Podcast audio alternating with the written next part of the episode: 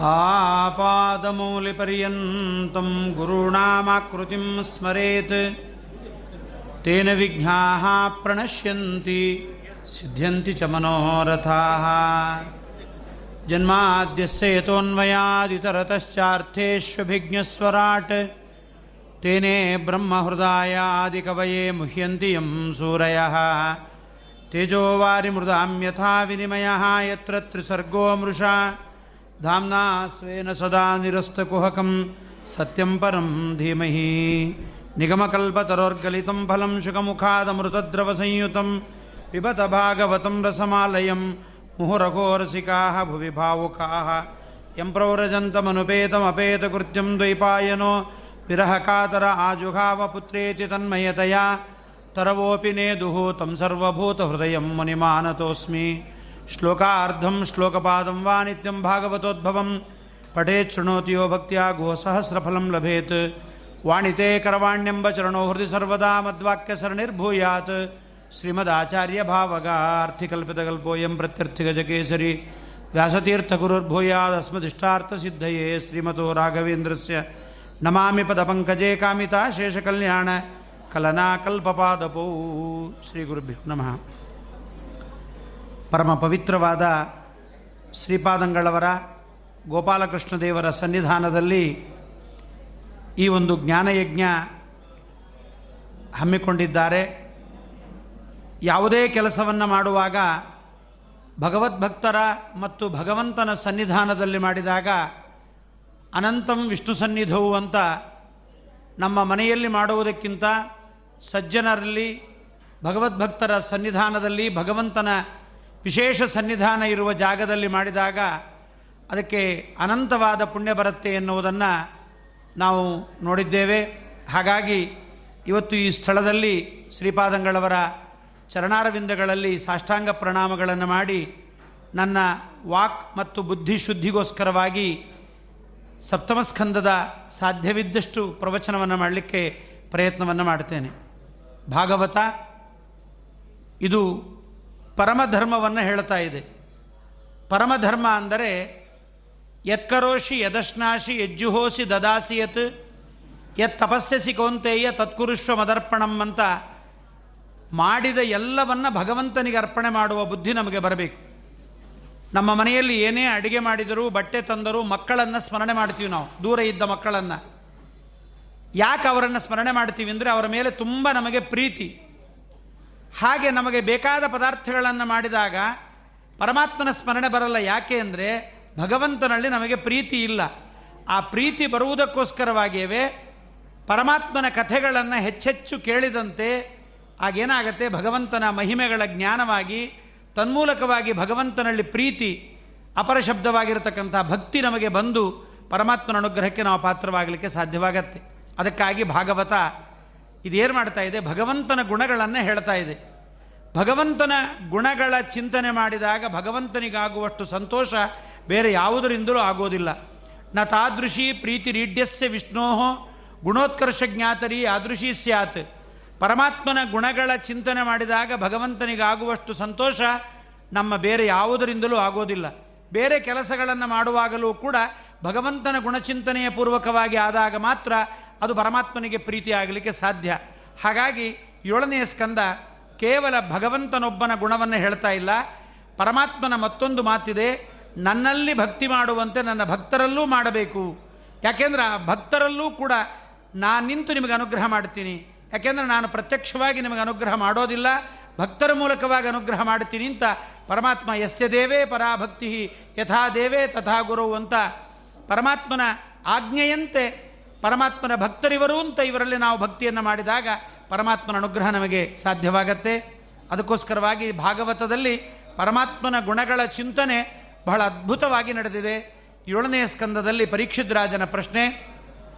ಗಂಗಾ ನದಿ ತೀರದಲ್ಲಿ ಬ್ರಾಹ್ಮಣರ ಕೊರಳಲ್ಲಿ ತಾನು ಹಾಕಿದ ಹಾವಿನ ಸತ್ತ ಹಾವಿನ ಪಾಪದ ಪರಿಹಾರಕ್ಕೋಸ್ಕರವಾಗಿ ತನಗೆ ಮರಣ ಬರ್ತಾ ಇದೆ ಎನ್ನುವುದನ್ನು ಕೇಳಿಯೂ ಕೂಡ ಪರೀಕ್ಷಿತ ಎಷ್ಟು ಚೆನ್ನಾಗಿ ಅದನ್ನು ಸ್ವೀಕಾರ ಮಾಡಿದ ಅಂದರೆ, ಅಲಂ ಪ್ರಸಕ್ತಸ್ಯ ವಿರಕ್ತಿ ಕಾರಣಂ ಅಂದ. ಅತಿಯಾಗಿ ಸಂಸಾರದಲ್ಲಿ ಆಸಕ್ತನಾಗಿದ್ದೆ, ದೇವರು ನನಗೆ ಶಾಪದ ಮೂಲಕವಾಗಿ ವೈರಾಗ್ಯವನ್ನು, ಸಂಸಾರದಲ್ಲಿ ವಿರಕ್ತಿಯನ್ನು ಕೊಟ್ಟಿದ್ದಾನೆ ಅಂತ ಅಷ್ಟು ಚೆನ್ನಾಗಿ ಅದನ್ನು ಸ್ವೀಕಾರ ಮಾಡಿದ ಪರೀಕ್ಷಿತ್ ರಾಜ. ಭಾಗವತದ ಅನೇಕ ಕಡೆ ಹೇಳ್ತಾನೆ, ನಮೇ ಅಸವಹ ಪರಾಯಂತಿ ಬ್ರಹ್ಮನ್ ಅನಶನಾದಮಿ. ಊಟ ಮಾಡದೇ ಇದ್ದರು ನೀರು ಕುಡಿಯದೇ ಇದ್ದರೂ, ನಿದ್ದೆ ಮಾಡದೇ ಇದ್ದರೂ ನನಗೆ ಯಾವ ದುಃಖವೂ ಆಗುತ್ತಾ ಇಲ್ಲ. ಕಾರಣ, ಪಿಬಂತಂ ತ್ವನ್ಮುಖಾಂಭೋಜ ಚ್ಯುತಂ ಹರಿಕಥಾಮೃತಂ. ನಿಮ್ಮ ಬಾಯಿಂದ ಬರ್ತಾ ಇರತಕ್ಕಂತಹ ಭಗವಂತನ ಕಥಾಮೃತವನ್ನು ಕೇಳಿ ನಾನು ಆನಂದಪಟ್ಟಿದ್ದೀನಿ ಅಂತ. ನಾನು ಕೆಲವೊಮ್ಮೆ ಪ್ರಶ್ನೆ ಮಾಡಿಕೊಳ್ತಿರ್ತೀನಿ ಸಾಧ್ಯವಾಯಿದು ಹೀಗೆ ಪರೀಕ್ಷಿತನ ತನಕ ಕೂತ್ಕೊಂಡು ಕೇಳಲಿಕ್ಕೆ ಅಂತ? ನಿಮ್ಮನ್ನೆಲ್ಲ ನೋಡಿದ ಮೇಲೆ ನನಗೆ ಹಾಗೆ ಅನಿಸಿದೆ ಬೆಳಗ್ಗೆಯಿಂದ ಕೂತಿದ್ದೀರಿ ಮಹನೀಯರಲ್ಲ ಆಚಾರಗಳು ಮಾತ್ರ ಚೇಂಜ್ ಆಗ್ತಾ ಇದ್ದೀವಿ. ಆದರೆ ನೀವು ಮಾತ್ರ ಹಾಗೇ ಕೂತು ಕೇಳ್ತಾ ಇದ್ದೀರಿ ಅಂದರೆ ಎಷ್ಟು ನಿಮ್ಮಲ್ಲಿ ಭಗವಂತ ಒಂದು ಭಕ್ತಿಯನ್ನು ಕೊಟ್ಟಿದ್ದಾನೆ, ಎಷ್ಟು ಪರಮಾತ್ಮನ ಕಡೆಗೆ ನಿಮಗೆ ಆಕರ್ಷಣೆ ಇದೆ, ನೀವು ಕೂಡ ಪರಮಾತ್ಮನ ಅನುಗ್ರಹಕ್ಕೆ ಪಾತ್ರರಾಗಿದ್ದೀರಿ. ಅದಕ್ಕೆ ನಮ್ಮನ್ನು ಪಾತ್ರರನ್ನಾಗಿ ಮಾಡಿದ್ದಾರೆ ಪೂಜ್ಯ ಶ್ರೀಪಾದಂಗಳವರು. ಪರಮಾತ್ಮನ ಬಗ್ಗೆ ಪರೀಕ್ಷಿತ್ ರಾಜ ಕೇಳ್ತಾ, ಏಳನೇ ಸ್ಕಂದದ ಕೊನೆಯಲ್ಲಿ ದ್ವಿತೀಯ ಮಕ್ಕಳನ್ನು ಪರಮಾತ್ಮ ಕೊಂದ ಕಥೆಯನ್ನು ಕೇಳಿ ಪರೀಕ್ಷಿತ ಪ್ರಶ್ನೆ ಮಾಡ್ತಾ ಇದ್ದಾನೆ. ಪರಮಾತ್ಮನಿಗೆ ಸಮ ಅಂತ ಹೆಸರು. ಯಾರದೇ ಪರಮಾತ್ಮ ಯಾರದೇ ಒಂದು ಪಕ್ಷವನ್ನು ಹಿಡಿಯಬೇಕಾದರೆ ಅವರ ಯೋಗ್ಯತೆಯನ್ನು ಮೀರದೆ ಪಕ್ಷ ಹಿಡಿಯೋದಿಲ್ಲ. ಯೋಗ್ಯತಾತಿರೇಕೇಣ ಪಕ್ಷ ಪರಿಗ್ರಹ ಶೂನ್ಯತ್ವಂ ಸಮತ್ವಂ ಅಂತ ದೇವರಿಗೆ ಹೆಸರು. ಯಾರದೇ ಯೋಗ್ಯತೆಯನ್ನು ಮೀರದೆ ಅವರ ಪಕ್ಷವನ್ನು ಹಿಡಿಯೋದಿಲ್ಲ. ಅಂತಹ ಭಗವಂತನಿಗೆ ದೇವತೆಗಳ ಪೂಜೆಯಿಂದ ಆಗಬೇಕಾಗಿರತಕ್ಕಂತಹ ಯಾವುದೇ ವಿಧವಾಗಿರತಕ್ಕಂಥ ಲಾಭ ಅವನಿಗಿಲ್ಲ. ಯಾಕೆಂದರೆ ಪರಮಾತ್ಮ ಸಾಕ್ಷಾನ್ ನಿಶ್ರೇಯಸಾತ್ಮನಃ ನಿತ್ಯ ಮುಕ್ತನಾಗಿದ್ದಾನೆ ಮುಕ್ತನಾದ ಭಗವಂತನಿಗೆ ಪೂರ್ಣಾನಂದನಾಗಿರತಕ್ಕಂತಹ ತ್ರಿಗುಣಾತೀತನಾದ ಭಗವಂತನಿಗೆ ನಮ್ಮ ಪೂಜೆಯಿಂದ ಆಗಬೇಕಾದದ್ದೇನೂ ಇಲ್ಲ. ಇಲ್ಲ, ದೈತ್ಯರಿಂದ ಪರಮಾತ್ಮನಿಗೆ ಭಯವಿದೆ. ಅದಕ್ಕಾಗಿ ಪರಮಾತ್ಮ ದೈತ್ಯರನ್ನು ಕೊಲ್ಲುತ್ತಾನೆ, ದೇವತೆಗಳ ಪಕ್ಷ ಹಿಡಿತಾನೆ ಅಂತಂದರೆ ಪರಮಾತ್ಮನಿಗೆ ಆತ ತ್ರಿಗುಣಗಳಿಂದ ಸಾತ್ವಿಕ, ರಾಜಸ, ತಾಮಸ, ಪ್ರಕೃತಿಯ ಗುಣಗಳಿಂದ ದೂರವಾದವನಾದ್ದರಿಂದ ಆ ದೇಹವೂ ಇಲ್ಲವಾದ್ದರಿಂದ ಅವನಿಗೆ ಭಯವೂ ಇಲ್ಲ. ಹೀಗಿದ್ದರೂ ಕೂಡ ಪರಮಾತ್ಮ ಯಾಕೆ ದೇವತಾ ಪಕ್ಷಪಾತಿ ಆಗತಾನೆ? ಯಾಕೆ ದೈತ್ಯ ಪಕ್ಷಪಾತಿ ಆಗೋದಿಲ್ಲ? ಯಾಕೆ ಆಗಬಾರದು? ಪರಮಾತ್ಮನಿಗೆ ಭಯವೂ ಇಲ್ಲ, ಪೂಜೆಯಿಂದ ಆಗಬೇಕಾದ ಪ್ರಯೋಜನವೂ ಇಲ್ಲ. ಸಮಪ್ರಿಯ ಸುಹೃದ್ ಬ್ರಹ್ಮನ್, ಭೂತಾನಾಂ ಭಗವಾನ್ ಸ್ವಯಂ, ಇಂದ್ರಸ್ಯಾರ್ಥೆ ಕಥಂ ದೈತ್ಯಾನ್, ಅವಧೀತ್ ವಿಷಮೋ ಯಥ, ನಹ್ಯಸ್ಯಾರ್ಥ ಸುರಗಣೈ ಸಾಕ್ಷಾನ್ ನಿಶ್ರೇಯಸಾತ್ಮನಃ ನೈಮಾಸುರೇಭ್ಯೋ ವಿದ್ವೇಷ ನೋದ್ವೇಗಶ್ಚಾಗುಣಸ್ಯ ಇತನಸ್ಸು ಮಹಾಭಾಗ ನಾರಾಯಣ, ಗುಣಾನ್ ಪ್ರತಿ ಸಂಶಯಸ್ಸು ಮಹಾನ್ ಜಾತಃ ತದ್ಭವಾನ್ ಚೇತ್ತುಮರ್ಹತಿ ಅಂತ ಪರೀಕ್ಷಿತ್ ರಾಜ ಇದನ್ನು ಕೇಳಿದಾಗ ಶುಕಾಚಾರ್ಯ ಡೈರೆಕ್ಟಾಗಿ ವಿಷಯಕ್ಕೆ ಬರಬೇಕಾಗಿತ್ತು, ಪರೀಕ್ಷಿತನ ಪ್ರಶ್ನೆಗೆ ಉತ್ತರ ಕೊಡಲಿಕ್ಕೆ. ಆದರೆ ಶುಕಾಚಾರ್ಯ ಏನಂತಾರೆ, ನತ್ವಾ ಕೃಷ್ಣಾಯ ಮುನಯೇ ಕಥಯಿಷ್ಯೆ ಹರೇ ಕಥಾಂ ಅಂತ ವೇದವ್ಯಾಸರಿಗೆ ನಮಸ್ಕಾರವನ್ನು ಮಾಡ್ತಾರೆ. ಅರೆ, ಇದೇನಿದು? ಎರಡನೇ ಸ್ಕಂದದಲ್ಲಿ ಮಾಡಿದ್ದೀರಿ, ಪರಮಾತ್ಮನಿಗೆ ಹದಿನಾರು ಶ್ಲೋಕಗಳಿಂದ ನಮಸ್ಕಾರ ಮಾಡುವಾಗ ನಮಸ್ಕಾರ ಮಾಡಿದ್ದೀರಿ ವೇದವ್ಯಾಸ ದೇವರಿಗೆ. ಈಗ ಮತ್ತೆ ನಮಸ್ಕಾರ ಏನು ಅಂದರೆ ಈ ಸ್ಕಂದ ಏನಿದೆ, ಇದು ಬ್ರಹ್ಮಸೂತ್ರಗಳ ಅರ್ಥವನ್ನು ಹೇಳ್ತಾ ಇದೆ ಭಾಗವತ. ಅದಕ್ಕೆ ಮೊದಲೇ ಹೇಳಿದ್ದಾರೆ, ಅರ್ಥೋಯಂ ಬ್ರಹ್ಮಸೂತ್ರಾಣ ಭಾರತಾರ್ಥ ವಿನಿರ್ಣಯ ಗಾಯತ್ರಿ ಭಾಷ್ಯ ರೂಪೋಸೋ ಅಂತ ಇದಕ್ಕೆ ಹೇಳಿದ್ದಾರೆ. ಬ್ರಹ್ಮಸೂತ್ರಗಳ ಅರ್ಥ ಇದರಲ್ಲಿ ಬರಬೇಕಾದರೆ ಬ್ರಹ್ಮಸೂತ್ರ ಕರ್ತೃಗಳಾದ ವೇದವ್ಯಾಸ ದೇವರ ಅನುಗ್ರಹವಿಲ್ಲದೆ ಅದೇ ಬ್ರಹ್ಮಸೂತ್ರಗಳನ್ನು ಬರೆದ ವೇದವ್ಯಾಸ ದೇವರೇ, ಭಾಗವತವನ್ನು ಬರೆದಿದ್ದಾರಾದ್ದರಿಂದ ಆ ಬ್ರಹ್ಮಸೂತ್ರಗಳ ಅರ್ಥವನ್ನು ಈ ಭಾಗವತದಲ್ಲಿ ನಾವು ತೆಗೆದು ನೋಡಬೇಕಾದರೆ ಆ ನಮ್ಮ ವೇದವ್ಯಾಸ ದೇವರ ಅನುಗ್ರಹ ಇದ್ದರೆ ಮಾತ್ರ ಸಾಧ್ಯ. ಅದಕ್ಕೋಸ್ಕರವಾಗಿ ನತ್ವಾ ಕೃಷ್ಣಾಯ ಮುನಯೇ ಕಥಯಿಷ್ಯೆ ಹರೇ ಕಥಾ. ಅಲ್ಲಿ ಸೂತ್ರದಲ್ಲಿ ಏನು ಬರುತ್ತೆ? ಓಂ ವೈಷಮ್ಯ ನಿರ್ಘುಣ್ಯೆ ಸಾಪೇಕ್ಷತ್ವ ತಥಾಹಿ ದರ್ಶಯತಿ ಎಂಬತಕ್ಕಂಥ ಒಂದು ಸೂತ್ರ. ಪರಮಾತ್ಮ ನಿಷ್ಕರುಣಿಯಲ್ಲ, ವಿಷಮನೂ ಅಲ್ಲ. ಒಬ್ಬೊಬ್ಬರಿಗೆ ಒಂದೊಂದನ್ನು ಮಾಡೋದಿಲ್ಲ. ಅವರವರ ಯೋಗ್ಯತೆಗೆ, ಅವರವರ ಸೇವೆಗೆ ತಕ್ಕಂತೆ ಅನುಗ್ರಹ ಮಾಡತಕ್ಕಂಥವನು ಭಗವಂತ ಅಂತ. ಅದಕ್ಕಾಗಿ ಅವನ ಪ್ರಶ್ನೆಗೆ ಉತ್ತರವನ್ನು ಕೊಡ್ತಾ ಶುಕಾಚಾರ್ಯರಂತಾರೆ, ರಾಜ, ಒಳ್ಳೆಯ ಪ್ರಶ್ನೆಯನ್ನು ಮಾಡಿದ್ದೀಯಾ? ಪರಮಾತ್ಮ ಅವನ ಗುಣಗಳನ್ನು ತಿಳಿಬೇಕು ನಾವು. ಭಾಗವತದಲ್ಲಿ ಕಥೆಯನ್ನು ಬೇರೆ ಮಾಡಿ, ಪರಮಾತ್ಮನ ಗುಣಗಳ ಬಗ್ಗೆಯೇ ಅದನ್ನು ಮತ್ತೆ ಬೇರೆ ತೆಗೆದುಬಿಟ್ರೆ ಕಥಾಭಾಗ ನಮಗೆ ಇಷ್ಟೇ ಪುಸ್ತಕ ಸಿಗುತ್ತೆ.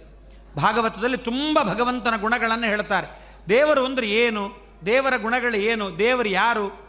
ನಮಗೆ ಅನೇಕರು ಕನ್ನಡದಲ್ಲೂ ಕೂಡ ಕೊಟ್ಟಿದ್ದಾರೆ. ಭಗವಂತ ಯಾರು ಅಂತ ಕೇಳಿದರೆ, ಭಗವಂತ ಯಾರು ಅಂತಂದರೆ ಸ್ತ್ರೀಯೋ ಭಗವಂತ ಅಲ್ಲ.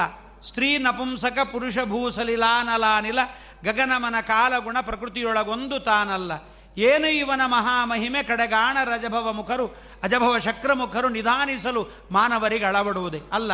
ಇವನು ಸ್ತ್ರೀ ಅಲ್ಲ, ಪುರುಷ ಅಲ್ಲ, ಯಾರು ಅಲ್ಲ. ಮತ್ತು ಹಾಗಾದ್ರೆ ಏನು ಈ ಭಗವಂತ? ಶಬ್ದ ಸ್ಪರ್ಶ ರೂಪ ರಸ ತಾನೊಂದಲ್ಲ ಅದರದರ ಪೆಸರಿಂದ ಕರೆಸುತ್ತ ಶಬ್ದನೇ ತನ್ಮಾತ್ರಗಳೇ ಭಗವಂತ, ಶಬ್ದ ಸ್ಪುರುಷ ರಸ ರೂಪ ರಸಗಂಧಗಳೇ ಅಲ್ಲ. ಮತ್ತೆ ಯಾರು ಭಗವಂತ ಅಂದರೆ ಚೇತನಾಚೇತನ ವಿಲಕ್ಷಣ, ನೂತನ ಪದಾರ್ಥಗಳೊಳಗೆ ಅತಿ ನೂತನ, ರಸಕ್ಕೆ ರಸರೂಪ, ಜಾತರೂಪೋದರ ಭವಾದ್ಯರುಳು ಆತತ ಪ್ರತಿಮ ಪ್ರಭಾವ. ಭಗವಂತ ಇಂಥವನಿದ್ದಾನೆ. ಅವನು ಶ್ರೀರಮಣ, ಸರ್ವೇಶ, ಸರ್ವಗ, ಸಾರಭೋಕ್ತ, ಸ್ವತಂತ್ರ, ದೋಷವಿದೂರ, ಜ್ಞಾನಾನಂದ ಬಲ, ಐಶ್ವರ್ಯ ಗುಣಪೂರ್ಣ, ಮೂರು ಗುಣವರ್ಜಿತ ಸಗುಣ. ಪರಮಾತ್ಮನಲ್ಲಿ ಮೂರು ಗುಣಗಳಿಲ್ಲ. ಅದಕ್ಕೆ ಭಾಗವತ ಅನ್ನತೆ ನಿರ್ಗುಣೋಪಿ ಹ್ಯಜೋ ವ್ಯಕ್ತ. ಪರಮಾತ್ಮನಿಗೆ ನಿರ್ಗುಣ ಅಂತ. ಇದು ಅರ್ಥ ಆಗದೆ ಅನೇಕರು ಏನು ಮಾಡಿದರು? ಪರಮಾತ್ಮನಲ್ಲಿ ಗುಣಗಳೇ ಇಲ್ಲ ಅಂತ ಹೇಳಿದರು. ಪರಮಾತ್ಮನಲ್ಲಿ ಗುಣ ಇಲ್ಲ ಅಂದರೆ ಪ್ರಸಿದ್ಧವಾದ ಗುಣಗಳು. ಇವತ್ತು ದೇವರನ್ನು ನಮ್ಮ ಮಧ್ಯದಲ್ಲಿದ್ದಾನೆ. ದೇವರನ್ನು ನಾವು ನಮ್ಮ ಕಣ್ಣಿನಿಂದ ನೋಡಬಹುದು, ಆದರೆ ನೋಡುವ ಕಣ್ಣು ನಮಗೆ ಸರಿಯಾದದ್ದಿಲ್ಲ. ದೇವರನ್ನು ನೋಡುವ ಕಣ್ಣು ನಮ್ಮದು ಪ್ರಾಕೃತ ಕಣ್ಣು. ಅವನ ಅಪ್ರಾಕೃತನಾದ ಭಗವಂತ. ಅವನನ್ನು ನಾವು ನೋಡಬೇಕಾದರೆ ನಮಗೂ ಅಪ್ರಾಕೃತವಾದ ಕಣ್ಣು ಬೇಕು, ಇಲ್ಲ ಅವನೇ ಅನುಗ್ರಹ ಮಾಡಿ ತೋರಿಸಬೇಕು ನಮಗೆ. ಅರ್ಜುನನಿಗೆ ತೋರಿಸಿದಂತೆ, ಧೃತರಾಷ್ಟ್ರನಿಗೆ ತೋರಿಸಿದಂತೆ ಪರಮಾತ್ಮ ತೋರಿಸಬೇಕು. ಅಂತಹ ಪ್ರಾಕೃತ ಶರೀರರಹಿತನಾದ ಭಗವಂತ ಅವನು ನಿರ್ಗುಣ. ಯಾಕೆಂದರೆ ಪ್ರಸಿದ್ಧವಾದ ಗುಣಗಳು ಈ ಪ್ರಾಕೃತ ಗುಣಗಳು. ಈ ಪ್ರಾಕೃತ ಗುಣರಹಿತನಾದ ಭಗವಂತ ಅವನಿಗೆ ನಿರ್ಗುಣ ಅಂತ ಕರೆದಿದ್ದಾರೆ. ಮತ್ತು ಅವನು ಅಜ, ಜನ್ಮರಹಿತ. ಅವನಿಗೆ ಹುಟ್ಟಿಲ್ಲ ಪರಮಾತ್ಮ. ಎಲ್ಲರ ಮುಂದೆ ಯಾವಾಗಲೂ ವ್ಯಕ್ತನಾಗೋದಿಲ್ಲ ಪರಮಾತ್ಮ. ಅಂಥವನಾಗಿದ್ದರೂ ಕೂಡ ತಾನೇ ಸೃಷ್ಟಿ ಮಾಡಿದ ಈ ಪ್ರಕೃತಿಯ ಗುಣಗಳ ಒಳಗೆ ತಾನೇ ಪ್ರವೇಶ ಮಾಡಿ ಬಾಧ್ಯರಲ್ಲೂ ಇದ್ದು, ಬಾಧಕರಲ್ಲೂ ಇದ್ದು, ದುಃಖ ಕೊಡುವವರಲ್ಲಿ, ದುಃಖಿಸುವವರಲ್ಲೂ ಪರಮಾತ್ಮ ತಾನಿದ್ದು ಈ ಕೆಲಸವನ್ನು ಮಾಡ್ತಾ ಇದ್ದಾನೆ. ಅದು ಪರಮಾತ್ಮನ ಸೃಷ್ಟಿಯ ಕೆಲಸ ಹಾಗೆ. ಅವನು ಹಾಗೇ ಮಾಡಬೇಕು. ಅದಕ್ಕೋಸ್ಕರವಾಗಿ ಆ ಕೆಲಸವನ್ನು ಪರಮಾತ್ಮ ತಾನು ಮಾಡ್ತಾನೆ. ಕಾಲ ನಿಯಾಮಕನಾಗಿದ್ದಾನೆ ಸೃಷ್ಟಿಯ ಗುಣಗಳ ಒಳಗೆ ತಾನೇ ಪ್ರವೇಶ ಮಾಡಿ ಇದೆಲ್ಲವನ್ನು ಮಾಡ್ತಾ ಇದ್ದಾನೆ. ಅದೇ ಭಗವಂತನೇ ಇದೆಲ್ಲವನ್ನು ಮಾಡ್ತಾನೆ ಎನ್ನುವುದಕ್ಕೆ ನಿನಗೊಂದು ಕಥಾಮುಖದಲ್ಲಿ ಇದನ್ನು ಹೇಳ್ತೀನಿ ಅಂತ ದೇವರ ಪೂಜೆ ಅಂದರೆ ನಾವೇನು ತಿಳಿದಿದ್ದೇವೆ? ಒಂದಿಷ್ಟು ಮಂತ್ರ ಹೇಳೋದು, ಒಂದಿಷ್ಟು ಗಂಧ ದೇವರಿಗೆ ಹಾಕೋದು, ತುಳಸಿ ಪೂಜೆ ಮಾಡೋದು, ಹೂವು ಪೂಜೆ ಮಾಡೋದು, ಮಂತ್ರ ಹೇಳೋದು ದೇವರ ಪೂಜೆ ಅಂತ. ಆದರೆ ನಿಜವಾದ ದೇವರ ಪೂಜೆ ಅವನ ಗುಣಚಿಂತನೆಗಳಾದಾಗ ಮಾತ್ರ ಅವನ ಪೂಜೆ ನಿಜವಾಗಲೂ ನಡೆಯುತ್ತೆ. ಇಲ್ಲದಿದ್ದರೆ ಅದು ಕೇವಲ ನಮಗೆ ಯಾಂತ್ರಿಕವಾದ ಪೂಜೆ ಆಗಿಬಿಡುತ್ತೆ. ಅದಾಗಬಾರದು ಅಂತಲೇವೆ ಇಲ್ಲಿ ಧರ್ಮರಾಜ ರಾಜಸೂಯಾಗದಲ್ಲಿ ಪರಮಾತ್ಮನನ್ನು ಕರೆದು ಕೂಡಿಸಿ ಅವನಿಗೆ ಎಲ್ಲ ಪುಣ್ಯದ ಧಾರೆಯನ್ನು ಎರೆಯಬೇಕು ಅಂತಿದ್ದಾನೆ. ಆಗ ಶಿಶುಪಾಲ ವಿರೋಧ ಮಾಡಿದ ಕಥೆ ಗೊತ್ತಿದೆ. ಅವನ ಶಿರಸ್ಸನ್ನು ಪರಮಾತ್ಮ ಚಕ್ರದಿಂದ ತೆಗೆಯುತ್ತಾನೆ. ಅದನ್ನು ನೋಡಿದ ಧರ್ಮರಾಜ ಕೇಳುತ್ತಾನೆ, ಸ್ವಾಮಿ, ದೇವರನ್ನು ಬೈದ ಇವನಿಗೆ ಹುಟ್ಟಿನಿಂದ ಬ, ಬೈದಿದ್ದಾನೆ. ಆರಭ್ಯ ಕಲಭಾಷಣ. ಹುಟ್ಟಿನಿಂದ ಇವನಿಗೆ ಮಾತು ಬಂದ ದಿವಸದಿಂದಲೂ ದೇವರನ್ನು ಬೈದೇ ಬೆಳೆದ ಇವನಿಗೆ ನರಕವಾಗಬೇಕಾಗಿತ್ತು, ಆಗಲಿಲ್ಲ. ಇಲ್ಲ, ಮುಂದಿನ ಜನ್ಮದಲ್ಲಿ ನರಕ ಆಗತ್ತೆ, ಇಲ್ಲ. ಅತ್ಯುತ್ಕಟೈ ಪುಣ್ಯ ಪಾಪೈಹಿ ಇಹೈವ ಫಲಮಶ್ರುತಿ ಅಂತ ಈ ಜನ್ಮದಲ್ಲಾದರೂ ಪಾಪ ಅವನಿಗೆ ಅನುಭವಿಸಬೇಕಾಗಿತ್ತು. ಅದಕ್ಕೆ ಮಂದನಂದಿನಿಕಾರ ವ್ಯಾಸ್ತತ್ವಜ್ಞರಂತಾರೆ ಈಗಲೂ ದುಃಖ ಅನುಭವಿಸಲಿಲ್ಲ. ಮುಂದೆ ಅನುಭವಿಸ್ತಾನೆ ಅಂತಂದರೆ ಮುಂದಿನ ಜನ್ಮ ಇಲ್ಲ. ಯಾಕೆಂದರೆ ಪರಮಾತ್ಮನ ಪಾದಾರವಿಂದಗಳಲ್ಲಿ ಅವನಿಗೆ ಪರಮಾತ್ಮ ಜಾಗವನ್ನು ಕೊಟ್ಟಿದ್ದಾನೆ, ಮೋಕ್ಷವನ್ನು ಕೊಟ್ಟಿದ್ದಾನೆ ಶಿಶುಪಾಲನಿಗೆ.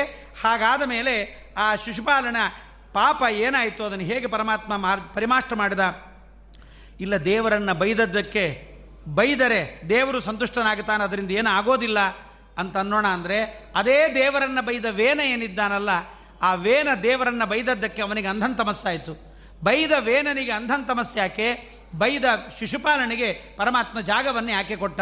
ಇದರ ಬಗ್ಗೆ ನನಗೆ ಹೇಳಬೇಕು ಅಂತಂದಾಗ, ಆಗ ನಮ್ಮ ನಾರದರು ಉತ್ತರವನ್ನು ಕೊಡ್ತಾ ಇದ್ದಾರೆ ಧರ್ಮರಾಜನಿಗೆ. ನೋಡಿಲಿ ಬೈಯುವುದು, ಹೊಗಳುವುದು, ಸ್ತೋತ್ರ ಮಾಡುವುದು, ಮಾನಾಪಮಾನಗಳನ್ನು ಮಾಡುವುದು, ಇವೆಲ್ಲವೂ ಕೂಡ ಯಾರಿಗೆ ಸಂತೋಷ ಕೊಡುತ್ತೆ? ಭಾಗವತ ತುಂಬ ಎಚ್ಚರ ಕೊಡುತ್ತೆ ನಮಗೆ. ನಮ್ಮನ್ನು ಬೈದರೆ ದುಃಖ ಆಗೋದು, ನಮಗೆ ಅವಮಾನ ಮಾಡಿದರೆ ದುಃಖ ಆಗೋದು ನಮಗೆ ಸನ್ಮಾನ ಮಾಡಿದರೆ ಸಂತೋಷ ಆಗೋದು, ಅವಮಾನ ಮಾಡಿದರೆ ದುಃಖ ಆಗೋದು ಯಾರಿಗೆ ಅಂತಂದರೆ, ಈ ದೇಹ ನಾವೇ ಅಂತ ತಿಳಿದರೆ ನಮಗಿದೆಲ್ಲ ಆಗತ್ತೆ. ನಿಂದನ ಸ್ತವ ಸತ್ಕಾರ ನೆಕ್ಕಾರಾರ್ಥಂ ಕಲೇವರಂ ಪ್ರಧಾನ ಪರಯೋ ರಾಜನ್ ಅವಿವೇಕೇನ ಕಲ್ಪಿತಂ. ಪ್ರಧಾನ ಅಂದರೆ ದೇಹ, ಪ್ರಧಾನಂ ದೇಹಮುದ್ದಿಷ್ಟಂ ಅಂತ. ಪ್ರಧಾನ ಅಂದರೆ ದೇಹ. ದೇಹವೇ ನಾನು ಅಂತ ಯಾರು ತಿಳ್ಕೊಳ್ತಾರೆ, ಅವರಿಗೆ ಇವೆಲ್ಲ ಸಂತೋಷ, ದುಃಖ ಇವೆಲ್ಲ ಕೊಡುತ್ತೆ. ಆದರೆ ಪರಮಾತ್ಮನಿಗೆ ಅದು ಯಾವುದೂ ಇಲ್ಲ. ಅವನಿಗೆ ಯಾವುದೇ ವಿಧವಾಗಿರತಕ್ಕಂತಹ ಈ ಪ್ರಾಕೃತ ದೇಹವಿಲ್ಲವಾದ್ದರಿಂದ ಯಾರು ಬೈದರೂ ಅವನಿಗೆ ಆಗೋದೇನಿಲ್ಲ, ಯಾರು ನಿಂದನೆ ಮಾಡಿದ್ರೂ ಇಲ್ಲ. ಆದರೆ ಶಿಶುಪಾಲ ಬೈದದ್ದಕ್ಕೂ ವೈರ, ವೈನ ಬೈದದ್ದಕ್ಕೂ ವ್ಯತ್ಯಾಸ ಇದೆ. ಶಿಶುಪಾಲ ಸ್ವಾಭಾವಿಕವಾದ ಭಕ್ತ. ಸ್ವಾಭಾವಿಕನಾದ ಭಕ್ತನ ಒಳಗಡೆ ದೈತ್ಯನ ಆವೇಶವಾಗಿ, ತನ್ಮೂಲಕವಾಗಿ ಭಗವಂತನ ವಿರೋಧವನ್ನು ಮಾಡಿದ್ದಾನೆ. ಪರಮಾತ್ಮ ಇದನ್ನು ಲೆಕ್ಕ ಮಾಡೋದಿಲ್ಲ. ಸ್ವಾಭಾವಿಕವಾಗಿ ದೈತ್ಯರಾದವರು ಅವರು ಏನು ಮಾಡಿದರೂ ಪರಮಾತ್ಮ ಅವರನ್ನು ತನ್ನವರನ್ನಾಗಿ ಸ್ವೀಕಾರ ಮಾಡೋದಿಲ್ಲ. ಸ್ವಾಭಾವಿಕವಾದ ಭಕ್ತರು ಏನೇ ವಿರೋಧ ಮಾಡಿದರೂ ಕೂಡ ಪರಮಾತ್ಮ ಅವರನ್ನು ಅದಕ್ಕೆ ಶಿಕ್ಷೆಗೆ ಗುರಿ ಮಾಡೋದಿಲ್ಲ. ಅದಕ್ಕೆ ಒಂದಿಷ್ಟು ಉದಾಹರಣೆಗಳನ್ನು ಕೊಡ್ತಾರೆ.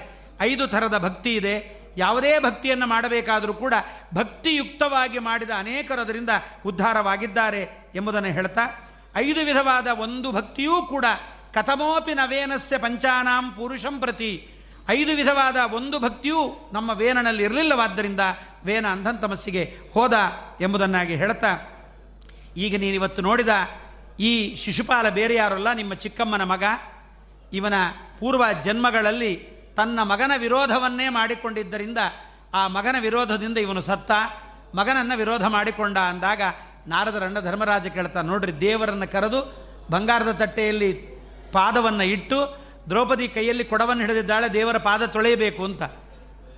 ನಿಜವಾದ ದೇವರ ಪೂಜೆ ಅಂದರೆ ಹೀಗೆ ನಮ್ಮ ಶ್ರೀಪಾದಂಗಳವರಿಗೆ ಮಾಡಿಸ್ತಾ ಇದ್ದಾರೆ. ಇಲ್ಲಿ ಬೇರೆ ಮಂತ್ರ ಅಲ್ಲ, ಇದೇ ಭಗವಂತನ ಗುಣಗಳೇ, ಅದೇ ನಿಜವಾದ ಮಂತ್ರ.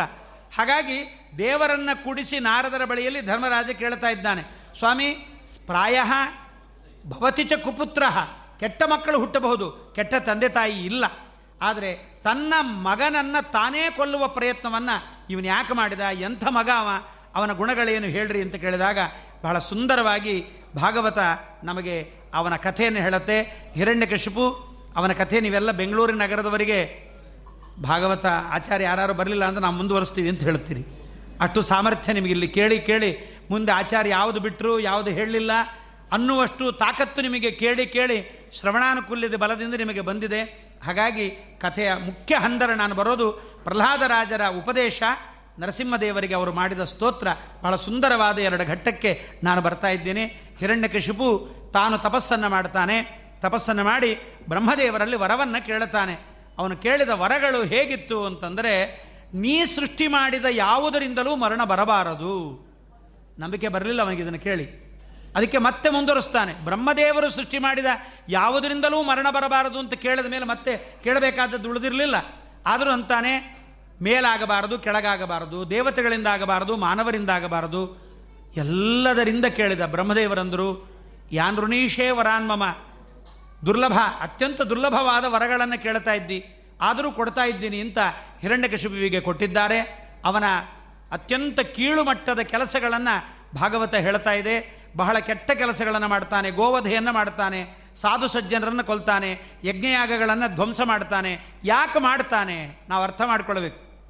ಇವತ್ತು ಗೋವಧೆ ಮಾಡುವುದು ಅನ್ನುವುದು ಪುರಾಣ ಕಾಲದಿಂದ ಬಂದಿದೆ. ಗೋವುಗಳನ್ನು ವಧೆ ಮಾಡಿದರೆ, ಅಂದರೆ ಮಾಡಬೇಕು ಅಂತ ಅರ್ಥ ಅಲ್ಲ ಮತ್ತೆ. ಗೋವಧೆ ಯಾಕೆ ಮಾಡ್ತಾ ಇದ್ರು ದೈತ್ಯರು ಅಂದರೆ, ಗೋವಿನ ಹಾಲಿನಿಂದ ತುಪ್ಪ ತಯಾರು ಮಾಡಿ, ಆ ತುಪ್ಪದಿಂದ ದೇವತೆಗಳಿಗೆ ಹೋಮ ಮಾಡಿದರೆ, ಅದರಿಂದ ಮಾನವರಿಗೂ ಬಲ, ದೇವತೆಗಳಿಗೆ ಬಲ ಬರುತ್ತೆ, ನಮ್ಮನ್ನು ಕೊಲ್ತಾರೆ. ದೇವತೆಗಳಿಗೆ ಬಲ ಬರಬಾರದು ಅಂತಿದ್ದರೆ, ಹಸುಗಳಿಲ್ಲಬಾರದು. ಅದಕ್ಕೆ ಹಿರಣ್ಯಕಶಿಪು ಗೋವಧೆಯನ್ನು ಮಾಡ್ತಿದ್ದಂತೆ ಯಾವ ರೀತಿ ಮಾಡ್ತಿದ್ದ ಅಂದರೆ ಎಡಗೈಯಲ್ಲಿ ಹುಲ್ಲನ್ನು ಹಿಡಿದು ಹುಲ್ಲು ತಿನ್ನಲಿಕ್ಕೆ ಹಸು ಬಂದರೆ ಬಲಗೈಯಿಂದ ಅದನ್ನು ಖಡ್ಗ ತೊಗೊಂಡು ಕತ್ತರಿಸ್ತಾ ಇದ್ದ.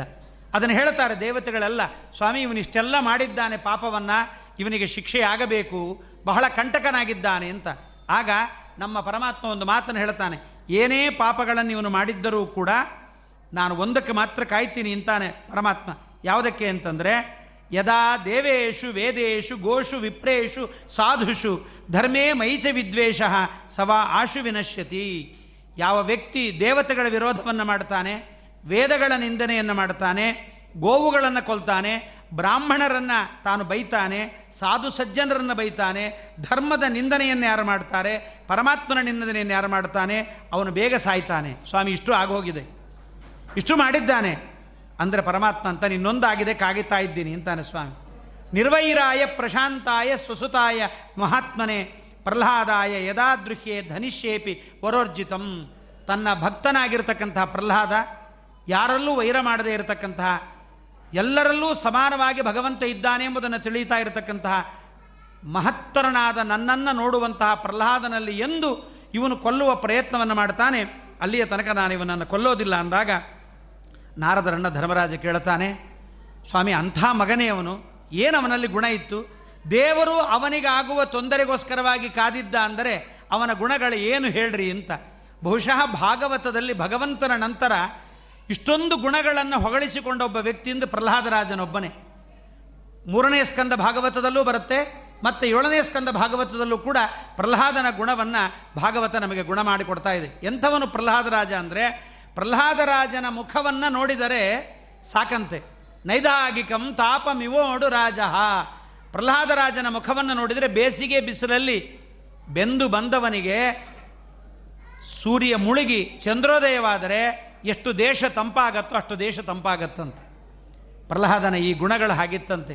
ನೆಸ್ತ ಕ್ರೀಡನಕಃ ಮಕ್ಕಳ ಆಟವನ್ನು ಬಿಟ್ಟವನು ಪ್ರಹ್ಲಾದ ರಾಜ ಮತ್ತು ಅವನ ಗುಣಗಳನ್ನು ಪಟ್ಟಿ ಮಾಡ್ತಾ ಹೋಗ್ತಾ ಇದ್ದಾರೆ. ಈತ ಎಂಥವನಾಗಿದ್ದಾನೆ ಅಂತಂದರೆ ಕೂತಾಗ, ನಿಂತಾಗ, ಮಲಗಿದಾಗ, ತಿನ್ನುವಾಗ, ಓಡಾಡುವಾಗ, ಎಲ್ಲ ಸಮಯದಲ್ಲಿ ಭಗವಂತನ ಚಿಂತನೆಯನ್ನು ಯಾವಾಗಲೂ ಮಾಡ್ತಾ ಇರತಕ್ಕಂಥವನು ಪ್ರಹ್ಲಾದರಾಜ ಅವನ ಒಂದು ದೊಡ್ಡ ಗುಣ ಎಂಥದ್ದು ಪ್ರಹ್ಲಾದರಾಜನ ಗುಣ ಅಂತಂದರೆ ಅವನ ಬಗ್ಗೆ ಹೇಳ್ತಾರೆ. ಇದನ್ನು ನಾವು ಅನುಸರಿಸಬೇಕು. ದೊಡ್ಡವರ ಗುಣಗಳನ್ನು ಕೇಳಿ ಆ ಗುಣಗಳನ್ನು ನಾವು ಜ್ಞಾಪಕ ಇಟ್ಟುಕೊಂಡ್ರೆ ಇದು ನಮಗೆ ಬರುತ್ತೆ. ಎಂಥದ್ದು ಪ್ರಹ್ಲಾದರಾಜನ ಗುಣ ಅಂದರೆ ಸಾಮಾನ್ಯವಾಗಿ ಇವುಗಳಿಂದ ಅಹಂಕಾರ ಬರುತ್ತಂತೆ.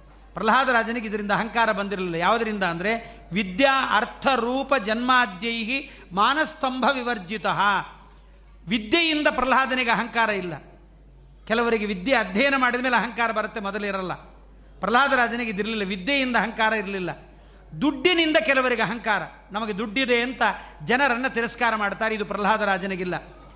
ಜನ್ಮದಿಂದ, ನಾವು ಉತ್ತಮ ಜನ್ಮದಲ್ಲಿ ಹುಟ್ಟಿದ್ದೀವಿ ಅಂತ ಕೆಲವರಿಗೆ ಅಹಂಕಾರ. ಅದಿಲ್ಲ ಪ್ರಹ್ಲಾದರಾಜನಿಗೆ.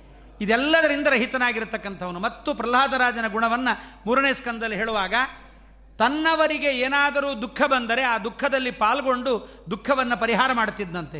ಸಜ್ಜನರಿಗೆ ದುಃಖ ಬಂದರೆ, ಸಜ್ಜನರಿಗೆ ಆನಂದವಾದರೆ ತಾನೂ ಸಂತೋಷ ಪಡುತ್ತಿದ್ದ ಇದೆಲ್ಲ ನಾವು ಅನುಸರಿಸಬಹುದಾದ, ಇದನ್ನು ನಮ್ಮಲ್ಲಿ ಬೆಳೆಸಿಕೊಳ್ಳಬಹುದಾದ ಗುಣಗಳು ಪ್ರಹ್ಲಾದರಾಜನಲ್ಲಿ ಇರತಕ್ಕಂಥದ್ದಾಗಿತ್ತು ಇಂಥ ಮಗನಲ್ಲಿ ಹಿರಣ್ಯಕಶಿಪು ಬಹಳ ಭಯಂಕರವಾಗಿರತಕ್ಕಂಥ ಪಾಪವನ್ನು ಮಾಡಿದ್ದಾನೆ ಅಂದಾಗ ಪ್ರಹ್ಲಾದನ ಚರಿತ್ರೆಯನ್ನು ಹೇಳ್ತಾರೆ.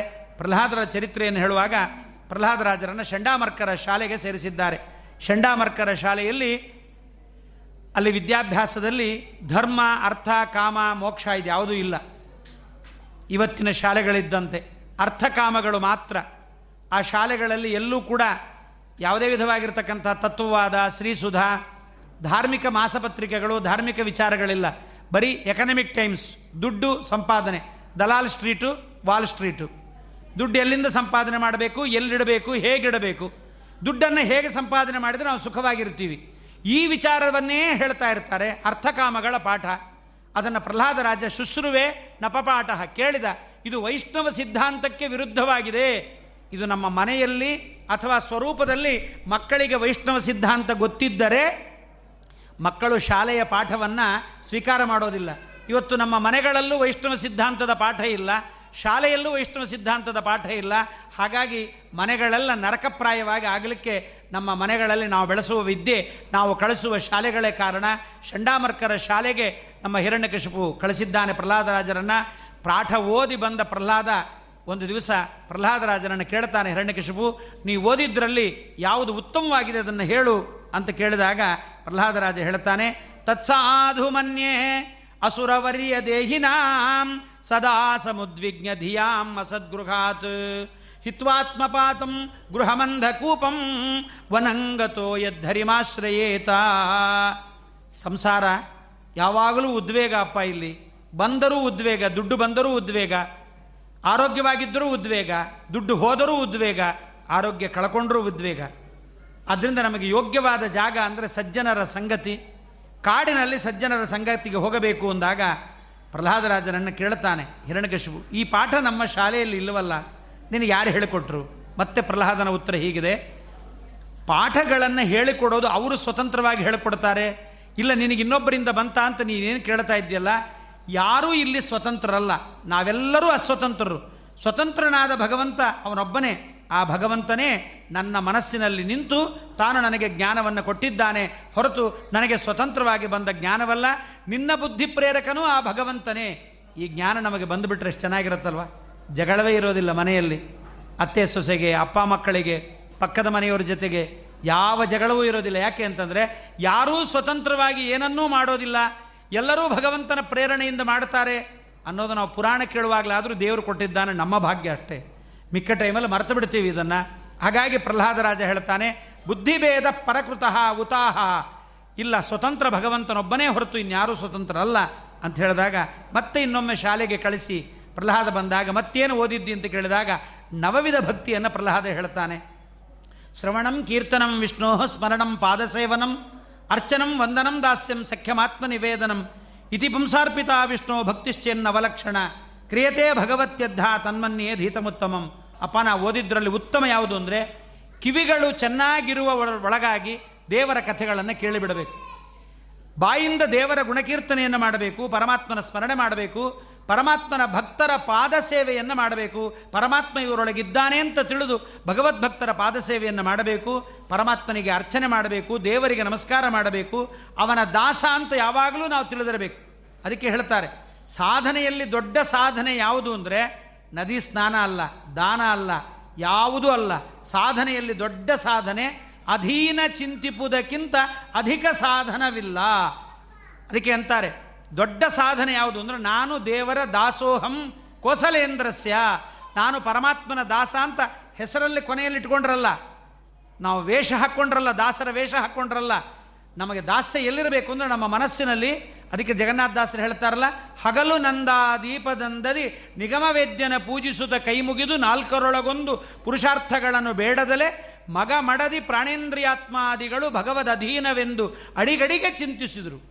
ಭಗವದ್ ಅಧೀನವೆಂದು ಅಡಿಗಡಿಗೆ ಚಿಂತಿಸು. ಇವೆಲ್ಲ ಪರಮಾತ್ಮನ ಅಧೀನ ಎಂಬತಕ್ಕಂಥ ಚಿಂತನೆ ಬರಬೇಕು ಅನ್ನುವುದನ್ನು ಅಲ್ಲಿ ಪ್ರಹ್ಲಾದರಾಜರು ಹೇಳಿದ್ದಾರೆ. ಇನ್ನು ಕೊನೆಯದಾಗಿ ಇನ್ನೊಂದಿದೆ ಆತ್ಮನಿವೇದನ ಅಂತ. ಆತ್ಮನಿವೇದನ ಅಂತಂದರೆ, ನಾನು ದೇವರು ಅಂತ ತಿಳಿಯುವುದು ಅಂತ ಪರಕೀಯರ ವ್ಯಾಖ್ಯಾನ. ಆತ್ಮ ಅಂದರೆ ಪರಮಾತ್ಮ. ನಾನು ದೇವರು ಅಂತ ತಿಳಿಯುವುದಲ್ಲ ಮುಕ್ತಶ್ಚೈವ ಮಮಾಂತಸ್ಥಃ ನಿಯಂತೈಕೋ ಹರಿಸದ ಇತಿಜ್ಞಾನಂ ಸಮುದ್ದಿಷ್ಟಂ ಸಮ್ಯಗ್ ಆತ್ಮನಿವೇದನಂ ಅಂತ ಆಚಾರ್ಯರು ನಿರ್ಣಯವನ್ನು ನಮಗೆ ಕೊಡ್ತಾ ಇದ್ದಾರೆ. ಹೇಗೆ ಆತ್ಮನಿವೇದನ ಅಂದರೆ ಏನು ಅಂದರೆ ಪರಮಾತ್ಮ ನನಗೂ ಮತ್ತು ಮುಕ್ತರಾದವರಿಗೂ ಇಬ್ಬರಿಗೂ ಭಗವಂತ ನಿಯಾಮಕ ಅಂತ ತಿಳಿಯುವುದೇ ಆತ್ಮನಿವೇದನ. ಈ ಆತ್ಮನಿವೇದನವನ್ನು ಮಾಡಬೇಕು ಅಂತಾನೆ ಹಿರಣ್ಯಕಶಿಪುವಿಗೆ ಕೋಪ ಬರುತ್ತೆ. ಕೋಪ ಬಂದು ಪ್ರಹ್ಲಾದರಾಜನನ್ನು ಬಹಳಷ್ಟು ಬೈತಾನೆ. ಕೇಳ್ತಾನೆ, ನಿನಗೆ ಅಲ್ಲಿಂದ ಬರ್ತಾ ಇದೆ ಈ ಜ್ಞಾನ? ಗುರುಗಳು ಪಾಠ ಹೇಳಿಕೊಡ್ತಾ ಇಲ್ಲ. ಹೊರಗಡೆಯವರು ಯಾರೂ ಬಂದು ಹೇಳಿಕೊಡ್ತಾ ಇಲ್ಲ. ಹೊಕ್ಕೊಂಡೋಗ್ಲಿ, ನಿನಗೆ ಬಂದ ಈ ಜ್ಞಾನ ನನಗೆ ಯಾಕೆ ಬರ್ತಾ ಇಲ್ಲ? ನನ್ನ ಮಗನಾಗಿ ಹುಟ್ಟಿದ್ದೀಯಾ? ನನಗೆ ಬಂದ ಜ್ಞಾನವಾದರೂ ನಿನಗ್ಯಾಕೆ ಬರ್ತಾ ಇಲ್ಲ? ನಾವಾಗಿದ್ದರೆ ಉತ್ತರ ಕೊಡಲಿಕ್ಕೆ ಸಾಮರ್ಥ್ಯ ಇರಲಿಲ್ಲ. ಪ್ರಹ್ಲಾದರಾಜರು ಉತ್ತರ ಕೊಡ್ತಾರಪ್ಪ, ಇಂತಹ ಜ್ಞಾನ ಬರಬೇಕಾದ್ರೂ ಸುಮ್ಮನೆ ಬರೋದಿಲ್ಲ. ನೈಷಾಮತಿ ತಾವದುರು ಕ್ರಮಾಂಘ್ರಿಂ ಸ್ಪೃಶತ್ಯನರ್ಥಾಪಗಮೋ ಯದುತ್ತಃ. ಮಹೀಯಸಾಂ ಪಾದರಜೋಭಿಷೇಕಂ ನಿಷ್ಕಿಂಚನಾನಾಂ ನವೃಣೀತ ಯಾವತ್. ಐದನೇ ಸ್ಕಂದಲ್ಲೂ ಕೇಳಿದ್ದೇವೆ. ರಹುಗಣ ಕೇಳ್ತಾನೆ, ಇಂಥ ಜ್ಞಾನ ಹೆಂಗಿಂದ ಸಿಗತ್ತೆ, ಎಲ್ಲಿಂದ ಸಿಗತ್ತೆ? ಭರತರಾಜರಂತಾರೆ ರಹುಗಣೈತತ್ ತಪಸಾ ನಯಾತಿ ನ ವಿದ್ಯೆಯ ನಿರ್ವಸನಾದ್ ಗೃಹಾದ್ವಾ. ಭರತರಾಜರಂತಾರೆ, ಮನೆ ಬಿಟ್ಟು ಹೋದ್ರೆ ಜ್ಞಾನ ಬರಲ್ಲ, ಕಾಡಲ್ಲಿ ಕೂತರೆ ಬರಲ್ಲ ತೀರ್ಥದಲ್ಲಿ ಸ್ನಾನ ಮಾಡಿದರೆ ಬರಲ್ಲ, ಎಲ್ಲ ಸಂಪತ್ತನ್ನು ದಾನ ಕೊಟ್ಟರೆ ಬರಲ್ಲ, ಏನು ಮಾಡಿದರೂ ಬರೋದಿಲ್ಲ. ಇಂತಹ ಜ್ಞಾನ ಬರಬೇಕು ಅಂತಂದರೆ ನಮ್ಮ ಎಲ್ಲ ಅನರ್ಥಗಳನ್ನು ಕಳೆಯುವಂತಹ ಈ ಒಂದು ಪರಮಾತ್ಮ ಸ್ವತಂತ್ರ, ನಾವು ಅಸ್ವತಂತ್ರರು ಎನ್ನುವ ಈ ಜ್ಞಾನ ಬರಬೇಕು ಅಂದರೆ ಸುಮ್ಮನೆ ಬರೋದಿಲ್ಲ. ಎಲ್ಲಿಂದ ಬರುತ್ತೆ?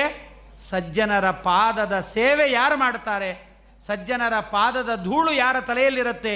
ಕೆಂಡ ಕಾಣದೆ ಮುಟ್ಟಿದರೂ ಸರಿ ಕಂಡು ಮುಟ್ಟಲು ದಹಿಸದಿಪ್ಪುದೇ ಪುಂಡರೀಕ ದಳಾಯ ತಕ್ಷಣ ವಿಮಲ ಪದಪದ್ಮ ಬಂಡುಣಿಗಳೆಂದೆನಿಪ ದಾಸರ ಹಿಂಡು ನೋಡಿದ ಮಾತ್ರದಲ್ಲಿ ತನು ದಿಂಡುಗೆಡಹಿದ ನರನ ಪಾವನ ಮಾಳ್ಪರು ಆ ಕ್ಷಣದಿ.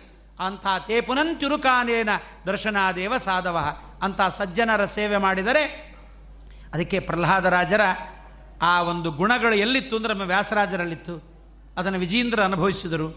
ವಿಜೇಂದ್ರ ಅನುಭವಿಸಿ ಅದನ್ನು ಮುಂದೆ ಈ ಕೂಸನ್ನು ಇನ್ನು ಮುಂದೆ ಬಿಡಬಾರದು ಅಂತ ತಮ್ಮ ಪರೆಯಲ್ಲೇ, ತಮ್ಮ ಪರಂಪರೆಯಲ್ಲೇ ರಾಘವೇಂದ್ರ ಸ್ವಾಮಿಗಳನ್ನಾಗಿ ಮಾಡ್ಕೊಂಬರ್ತಾರೆ. ನೀವು ಮಂತ್ರಾಲಯಕ್ಕೆ ಬಂದಾಗ ರಾಯರ ಬೃಂದಾವನ ನೋಡೋದಕ್ಕಿಂತ ರಾಯರನ್ನು ನೋಡುವ ಜನರನ್ನು ನೋಡ್ರಿ.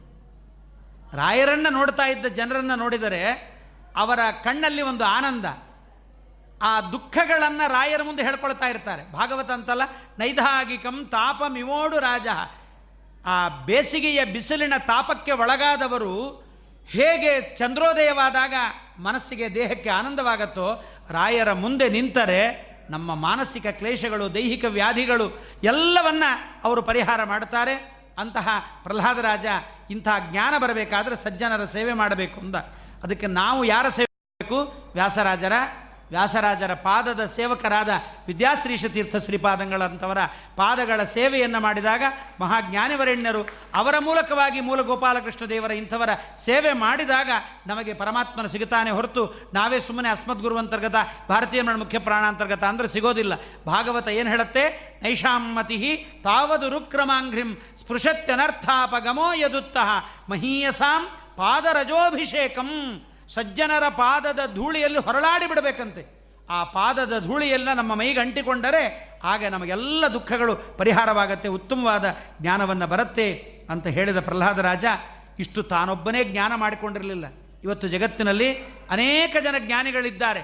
ಬಂದು ಹೋಗಿದ್ದಾರೆ, ಬರ್ತಾ ಇರ್ತಾರೆ, ತಮ್ಮ ಕಾಲದಲ್ಲಿದ್ದವರನ್ನು ಉದ್ಧಾರ ಮಾಡಿದವರಿದ್ದಾರೆ. ಆದರೆ ಕೆಲವರ ಪರಂಪರೆ ಬೆಳೆದು ಬಂದಿದೆ. ತಮ್ಮ ನಂತರದಲ್ಲೂ ತಮ್ಮ ಜ್ಞಾನ ಗಂಗೆ ಬತ್ತಬಾರದು ಅಂತ ಅದನ್ನು ದಾಖಲು ಮಾಡಿ ಹೋಗಿದ್ದಾರೆ. ಅದರಲ್ಲಿ ನಮ್ಮ ಪ್ರಹ್ಲಾದರಾಜರು ವೇದವ್ಯಾಸ ದೇವರು, ಅದೆಲ್ಲವನ್ನು ದಾಖಲು ಮಾಡಿದ್ದಾರೆ. ಪ್ರಹ್ಲಾದರಾಜರು ಇಷ್ಟು ಮಾತಾಡಿಬಿಟ್ರು ಅಂತ ಹೇಳಲಿಲ್ಲ ನಮಗೇನಾದರೂ ಹೇಳಿದ್ದಾರ ಪ್ರಹ್ಲಾದರಾಜರು ನಾವು ಏನು ಮಾಡಬೇಕು ಅಂತ ಪ್ರಹ್ಲಾದರಾಜರು ಏನಾದ್ರು ಹೇಳ್ತಾರ? ಖಂಡಿತವಾಗಿ ನಮ್ಮ ಜೀವನ ಚೆನ್ನಾಗಿ ಆಗಬೇಕಾದರೆ, ಹರಿವಾಯಿ ಗುರುಗಳ ಅನುಗ್ರಹ ನಮಗೆ ಆಗಬೇಕಾದರೆ, ನಮ್ಮ ಜೀವನ ಒಳ್ಳೆಯ ಶಾಂತತೆಯಿಂದ ಸುಪ್ರಸನ್ನವಾಗಿರಬೇಕು ಅಂದರೆ ಪ್ರಹ್ಲಾದರಾಜರ ಉಪನ್ಯಾಸವನ್ನು ಕೇಳಬೇಕು. ಅವರ ಉಪದೇಶ ಪ್ರಹ್ಲಾದರಾಜರು ದೈತ್ಯ ಬಾಲಕರನ್ನೆಲ್ಲ ಕರೆದು ಬಹಳ ಸುಂದರವಾದ ಉಪದೇಶವನ್ನು ಕೊಡ್ತಾರೆ ಬಹಳ ಚೆನ್ನಾಗಿರುತ್ತೆ ಪ್ರಹ್ಲಾದರಾಜರ ಉಪದೇಶ ಅಂದರೆ ಕೇಳಬೇಕಾ? ಅವರ ಗ್ರಂಥಗಳನ್ನು ಓದಿದರೆ ಗೊತ್ತಾಗತ್ತೆ. ವ್ಯಾಸರಾಜರಾಗಿದ್ದಾಗ, ಅವರು ರಾಘವೇಂದ್ರ ಸ್ವಾಮಿಗಳಾಗಿದ್ದಾಗ ಎಷ್ಟು ಸುಂದರ. ಒಂದು ಕಡೆ ರಾಘವೇಂದ್ರ ಸ್ವಾಮಿಗಳು ಬರೀತಾರೆ, ಆತ್ಮಪ್ರಸಾದ ಅಂತ. ದ್ವಿತೀಯ ಸ್ಕಂದ, ತೃತೀಯ ಸ್ಕಂದ ಭಾಗವತದಲ್ಲಿ ಆತ್ಮಪ್ರಸಾದ ಮೊಭಯತ್ರ ಗುಣೇಶ್ವ ಸಂಘ ಅಂತ ಒಂದು ಮಾತು ಬಂದರೆ ಭಾಗ, ಭಗವದ್ಗೀತೆಯ ವಿವೃತ್ತಿಯಲ್ಲಿ ರಾಯರು ಬರೀತಾರೆ, ಆತ್ಮಪ್ರಸಾದ ಅವರ ಮಾತು ನೋಡ್ರಿ ಹೇಗಿದೆ. ನಮಗೆ ಅತ್ಯಂತ ನಿಗ್ರಹ ಮಾಡಲಿಕ್ಕೆ ಅಶಕ್ಯವಾದ ಇಂದ್ರಿಯಗಳು ಯಾವುದು? ನಮ್ಮ ಮನಸ್ಸುಗಳು ಇವೆಲ್ಲ. ಪಂಚ ಜ್ಞಾನೇಂದ್ರಿಯ ಪಂಚ ಕರ್ಮೇಂದ್ರಿಯ ಈ ಇಂದ್ರಿಯಗಳ ನಿಗ್ರಹವನ್ನು ಮಾಡೋದು ಹೇಗೆ? ವ್ರತ ಮಾಡ್ತಾ ಇರ್ತೀವಿ, ಇನ್ನು ನಾಲ್ಕು ದಿವಸ ಆದರೆ ನಾವು ಉಪ್ಪಿನಕಾಯಿ ತಿಂತೀವಿ ಅಂತೀವಿ. ಹಾಲನ್ನು ಬಿಟ್ಟಿರ್ತೀವಿ, ಇನ್ನು ಐದು ದಿವಸ ಆದರೆ ನಾವು ಕಾಫಿ ಕುಡಿತೀವಿ. ಇದೇನು ದೇವರಿಗೆ ಬೇಕಾಗಿಲ್ಲ ಅಂತಾನೆ. ಇಷ್ಟು ಕಷ್ಟಪಟ್ಟು ನೀವೇನು ಮಾಡಬೇಕಾದ ಅವಶ್ಯಕತೆ ಇಲ್ಲ. ಆದರೆ ಈ ಇನ್ನೊಬ್ಬರು ನಮ್ಮೆದುರಿಗೆ ಉಪ್ಪಿನಕಾಯಿ ತಿಂದರು, ನಮ್ಮೆದುರಿಗೆ ಅವರು ಕಾಫಿ ಕುಡಿದ್ರೂ ಕೂಡ ನಮ್ಮ ಮನಸ್ಸು ಅದರ ಕಡೆಗೆ ಹೋಗದಂತೆ ನಾವು ತಿಂತೀವಿ ಅನ್ನುವುದನ್ನು ಆಲೋಚನೆ ಮಾಡುವುದು ಹೋಗಬೇಕಾದ್ರೆ ಏನು ಮಾಡಬೇಕು? ಮೂವತ್ತು ವರ್ಷ ವ್ರತ ಮಾಡಿದರೂ ಬರಲ್ಲ. ಮತ್ತೇನು ಮಾಡಬೇಕಾಗಾರೆ? ರಾಯರು ಹೇಳ್ತಾರೆ, ಆತ್ಮಪ್ರಸಾದ. ಮನಸ್ಸಿಗೆ ನೆಮ್ಮದಿ ಬರಬೇಕು ಅಂತಂದರೆ ಆ ಇಂದ್ರಿಯಗಳು ಯಾವುದೇ ವಿಧವಾದ ಕಷ್ಟವಿಲ್ಲದೆ ನಮ್ಮ ಮಾತನ್ನು ಕೇಳಬೇಕು ಇಂದ್ರಿಯಗಳು.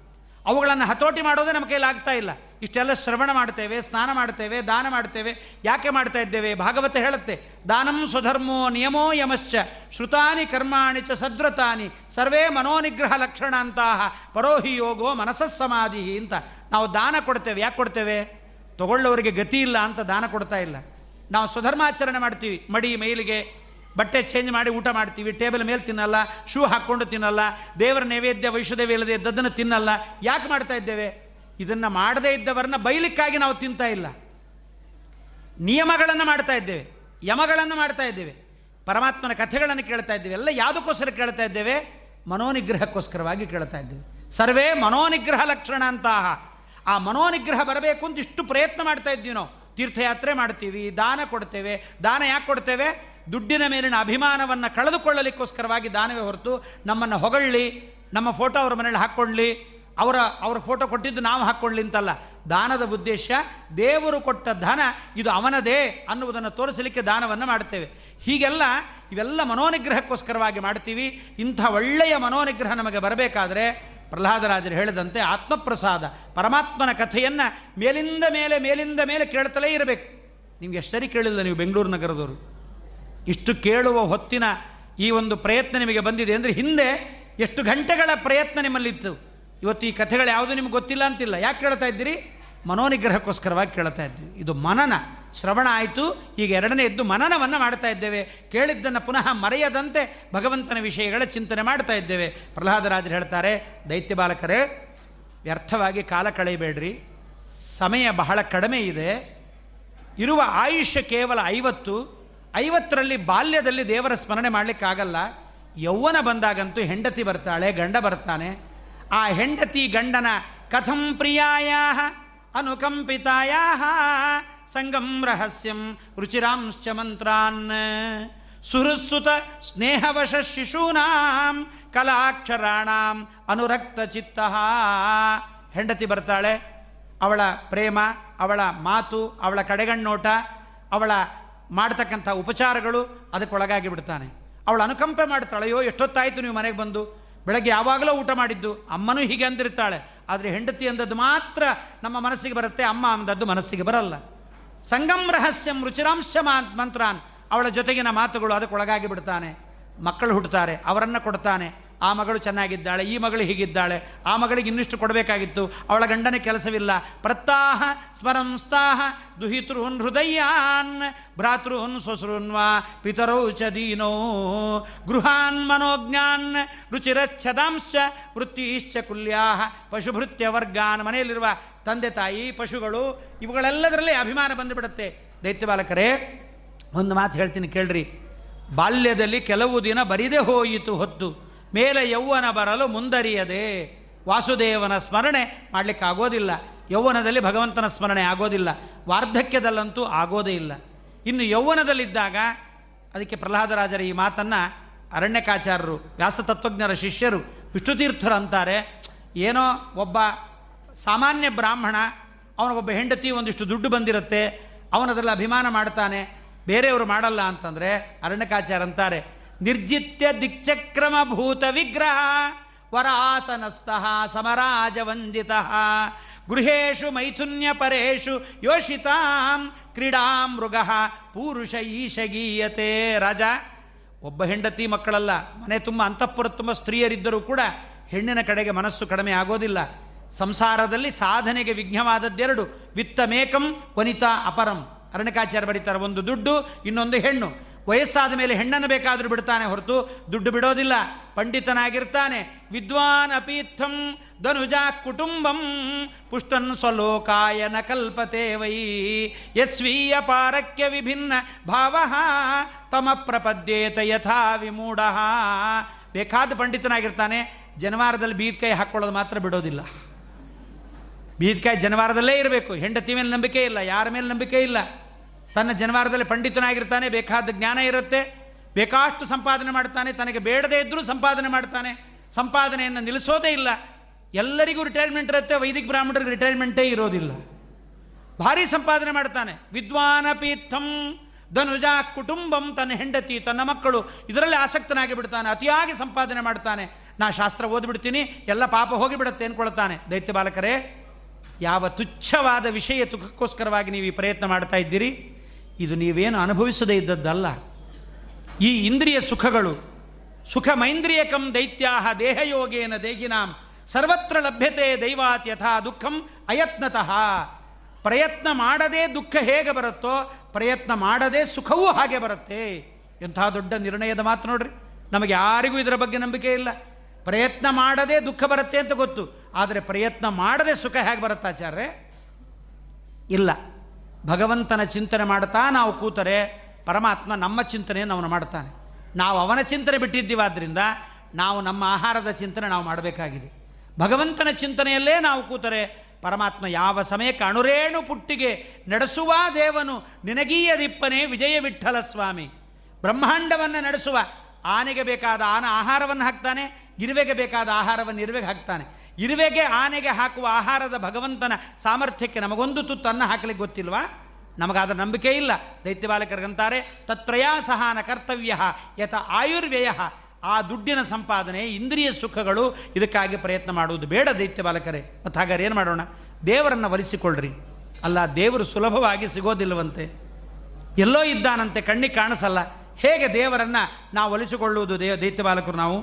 ಅದಕ್ಕೆ ಪ್ರಹ್ಲಾದರಾಜರಂತಾರೆ, ದೈತ್ಯ ಬಾಲಕರೇ ದೇವರನ್ನು ಒಲಿಸಿಕೊಳ್ಳುವುದು ತುಂಬ ಸುಲಭ. ದೇವರಿಗೆ ಏನು ಕೊಟ್ಟರೂ ಸ್ವೀಕಾರ ಮಾಡ್ತಾನೆ ಆದರೆ ಬೀಗರಿಗೆ ಐದಾರು ವರ್ಷ ಆಯಿತು ದೀಪಾವಳಿಗೆ ಬಂದು, ಈ ವರ್ಷ ಸೀರೆ ಪಂಚೆ ಬೇಡ, ಒಂದು ಕುಬಸದ ಕಣ, ಶಲ್ಯದ ಪೀಸು ಕೊಟ್ಟು ಕಳಿಸೋಣ ಅಂತ ಬೀಗರು ಕೊಡ್ರಿ, ನಮ್ಮ ಮನೆಯಲ್ಲೇ ಬಿಟ್ಟು ಹೋಗಿರ್ತಾರೆ. ದೇವರಿಗೆ ಹಾಗಲ್ಲ. ಪತ್ರಂ ಪುಷ್ಪಂ ಫಲಂ ತೋಯಂ, ನಹ್ಯಚ್ಯುತಂ ಪ್ರೀಣಯತಃ ಬಕ್ವಾಯಾಸೋಸುರಾತ್ಮಜಾ ಆತ್ಮತ್ವಾತ್ ಸರ್ವಭೂತಾನಾಂ ಸಿದ್ಧತ್ವಾದಿಹ ಸರ್ವತಃ. ಪ್ರಹ್ಲಾದರಾಜರಂತಾರೆ ದೈತ್ಯ ಬಾಲಕರೇ ದೇವರನ್ನು ಸಂತೋಷಪಡಿಸುವುದು ಬಹಳ ಸಂತೋಷ, ಬಹಳ ಸುಲಭ. ಯಾಕೆಂದ್ರೆ ಅವನು ಹುಡ್ಕೊಂಡು ಎಲ್ಲೂ ಹೋಗಬೇಕಾಗಿಲ್ಲ. ಎಲ್ಲ ಕಡೆಯಲ್ಲಿದ್ದಾನೆ. ಎಲ್ಲಿ ಕೇಳಿದರೆ, ಎಲ್ಲಿ ನೋಡಿದರೆ, ಎಲ್ಲಿ ಆಡಿದರೆ, ಎಲ್ಲಿ ಅಲ್ಲಲ್ಲೇ ಇರುತಿಹನು ಬಲ್ಲಿದರೆ ಗತಿ ಬಲ್ಲಿದನು. ಈತ ಇಲ್ಲದೇ ಇದ್ದ ಜಾಗವಿಲ್ಲ. ಪರಾವರೇಶು ಭೂತೇಶು ಬ್ರಹ್ಮಾಂತ ಸ್ಥಾವರಾದಿಷು ಭೌತಿಕೇಶು ವಿಕಾರೇಶು ಭೂತೇಶು ಚ ಮಹತ್ಸು ಚ ಎಲ್ಲ ಕಡೆಯಲ್ಲಿದ್ದಾನೆ ಸರ್ವತ್ರ ಇದ್ದಾನೆ ಭಗವಂತ ಅವನಿಲ್ಲದೇ ಇರುವ ಜಾಗವಿಲ್ಲ. ಅಲ್ಲ, ಅವನಿಗೆ ಏನೇನೋ ಕೊಡಬೇಕಂತೆ? ಏನಿಲ್ಲ, ದೇವರಿಗೆ ಏನು ಕೊಟ್ಟರು ತಗೊಳ್ತಾನೆ ಪ್ರಹ್ಲಾದರಾಜರಂತಾರೆ, ಅಲ್ಲ, ದೇವರಿಗೆ ಏನೂ ಕೊಡಬೇಕು, ಏನಾರು ಕೊಡ್ರಿ. ಇಂಥದ್ದೇ ಕೊಡಬೇಕು ಅಂತಿಲ್ಲ. ಕೊಡ್ಲಿಕ್ಕೆ ಇಲ್ಲದೆ ಇದ್ದರೆ ದಾಸರಂತಾರೆ, ನಿಮ್ಗೆ ಕೊಡ್ಲಿಕ್ಕೆ ಇದ್ದರೂ ಪರವಾಗಿಲ್ಲ. ಮನದೊಳಗೆ ಸುಂದರ ಪದಾರ್ಥವ ನೆನೆದು ಕೊಡೆ.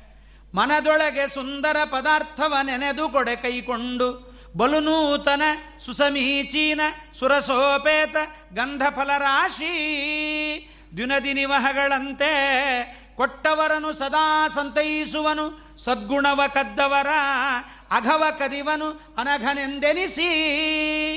ಅವನ ಗುಣಗಳ ಚಿಂತನೆ ನಾವು ಮಾಡಿದರೆ ನಮ್ಮ ಪಾಪವನ್ನು ಕದ್ದು ಬಿಡ್ತಾನೆ ನಿಮಗೆ ಕೊಡ್ಲಿಕ್ಕಿಲ್ಲದೆ ಇದ್ದರೆ ಯಾವುದೋ ಒಂದು ಹೂವಿನ ದೊಡ್ಡ ಮಾರ್ಕೆಟ್ಗೆ ಹೋಗ್ತೀವಿ. ದೊಡ್ಡ ದೊಡ್ಡ ಹಾರ ನೋಡ್ತೀವಿ, ಕೃಷ್ಣಾರ್ಪಣ ಅನ್ರಿ.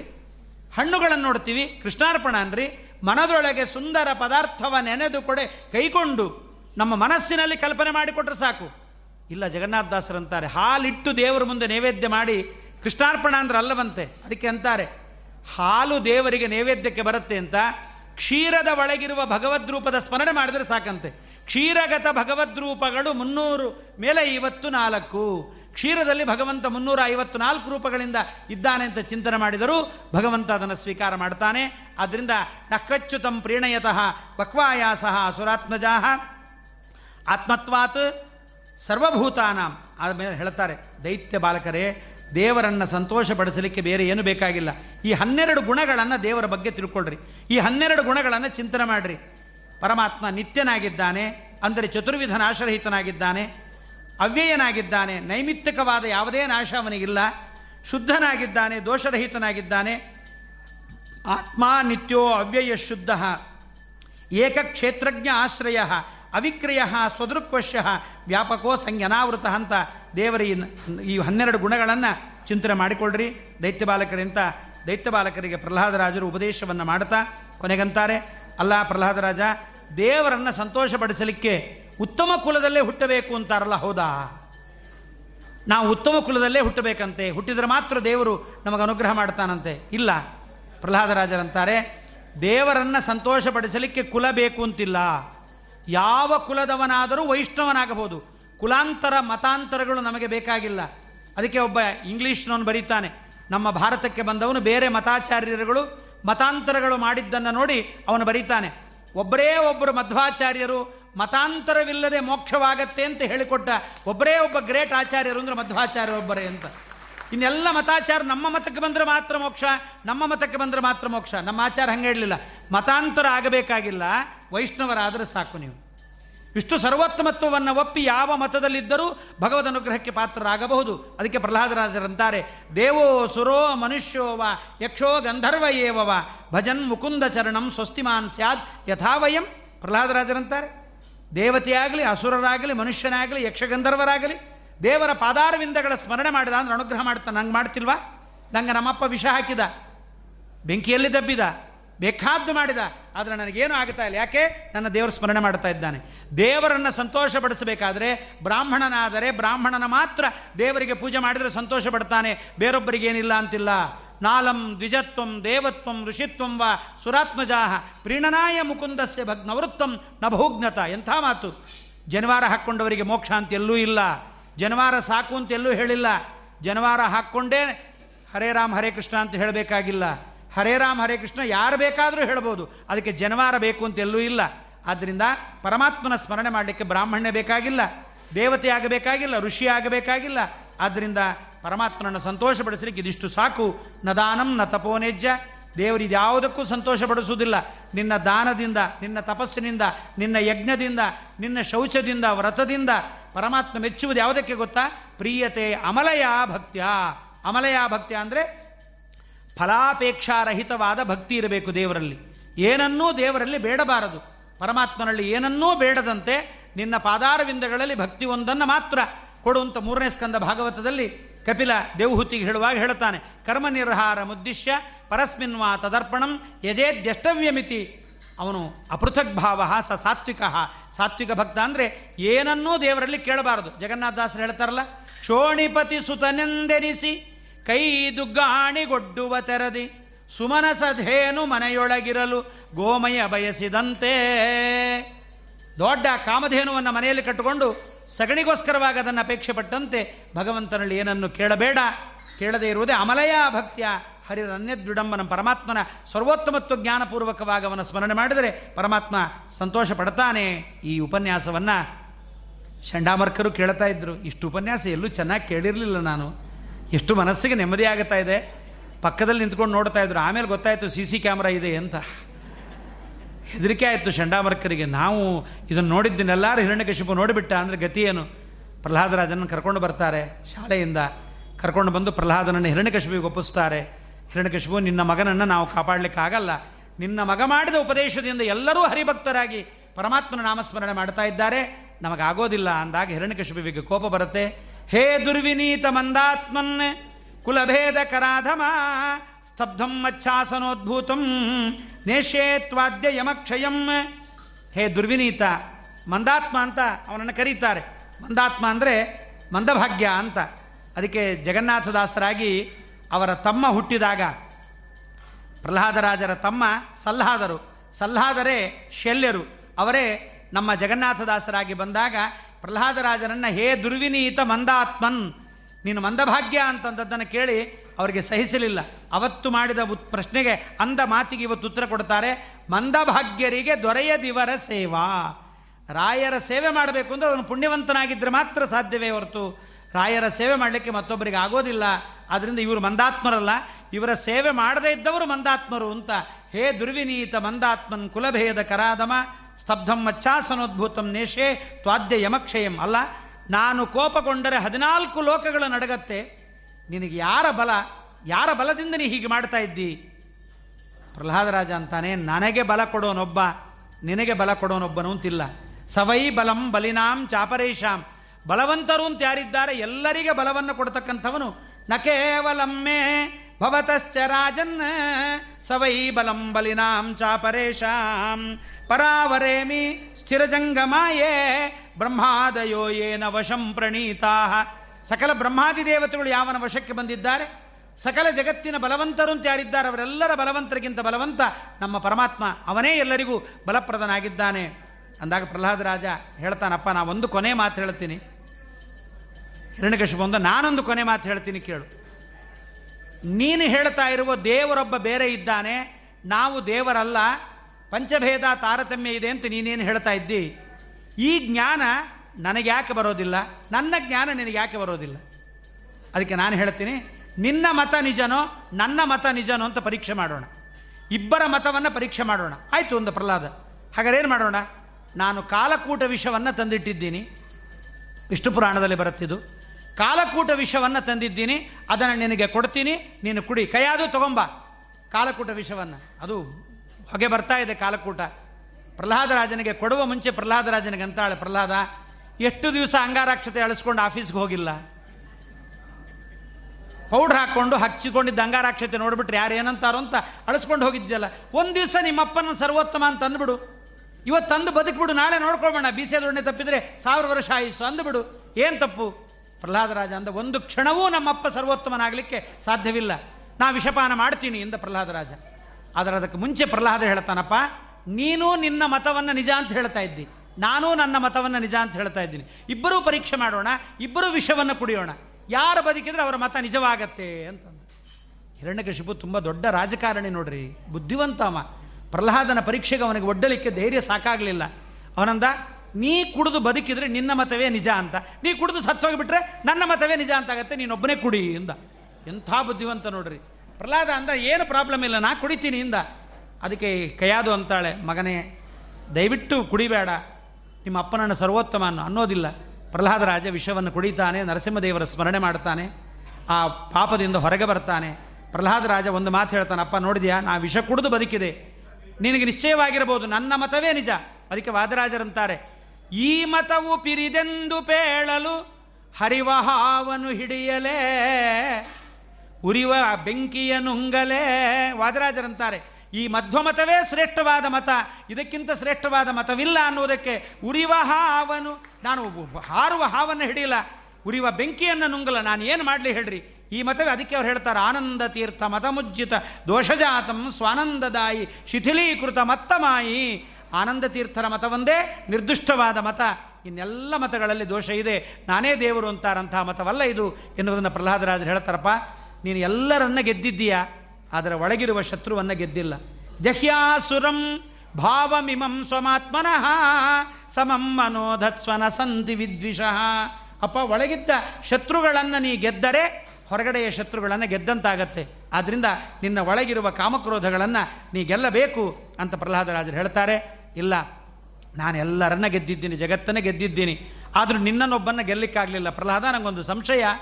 ನಾನು ಬ್ರಹ್ಮದೇವರ ಹತ್ರ ವರ ಕೇಳುವಾಗ, ನಾನು ಯಾರಿಂದಲೂ ಸಾಯಬಾರದು, ಯಾರಿಂದಲೂ ಬದುಕಬೇಕು ಅಂತ ನಾನು ನನ್ನ ಬಗ್ಗೆ ಕೇಳೋದು ನಿನ್ನ ಬಗ್ಗೆ ಕೇಳೋದು ನನಗೆ ಸಂಶಯ ಆಗಿದೆ. ನಾನು ಅಕಸ್ಮಾತ್ ಮರೆತು ಏನು ಮಾಡಿದ್ನೋ ಗೊತ್ತಾಗ್ತಾ ಇಲ್ಲ. ಆದ್ದರಿಂದ ನಿನ್ನನ್ನು ಕೊಲ್, ಸಂ, ನಿನ್ನನ್ನು ರಕ್ಷಣೆ ಮಾಡುವ ಆ ದೇವರೆಲ್ಲಿದ್ದಾನೆ ಅಂತ ಕೇಳ್ತಾನೆ. ಪ್ರಹ್ಲಾದರಾಜ ಅಂತಾನೆ, ಪರಮಾತ್ಮ ಎಲ್ಲಿ ಬೇಕಾರಿದ್ದಾನೆ ನೋಡುವ ಕಣ್ಣೊಂದಿರಬೇಕು. ಕಂಬದಲ್ಲಿದ್ದಾನ? ಇದ್ದಾನೆ. ಕಂಬಂ ತದಾಡ, ಆಗ ಸ್ತಂಭಂ ತತಾಡ. ಅದನ್ನು ಹೊಡಿತಾನೆ.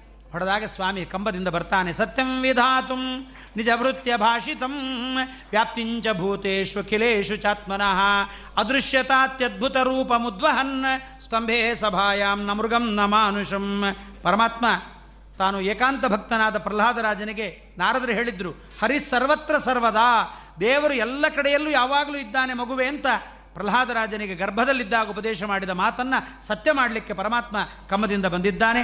ಜೈ ವಿಜಯರಿಗೆ ತಾನೇ ಹೇಳಿದ್ದ, ಮೂರು ಜನ್ಮದಲ್ಲಿ ಬಂದು ನಾನೇ ನಿಮ್ಮನ್ನು ಸಂಹಾರ ಮಾಡ್ತೀನಿ ಅಂತ ಆ ಮಾತನ್ನು ಸತ್ಯ ಮಾಡಲಿಕ್ಕೆ ಸತ್ಯಂ ವಿಧಾತುಂ ಪರಮಾತ್ಮ ಬಂದಿದ್ದಾನೆ. ಸನಕಾದಿಗಳು ಕೊಟ್ಟ ಶಾಪವನ್ನು ಸತ್ಯ ಮಾಡಲಿಕ್ಕೆ ಪರಮಾತ್ಮ ಬಂದಿದ್ದಾನೆ. ನಿಜಭೃತ್ಯ ಯಾರು ಚತುರ್ಮುಖ?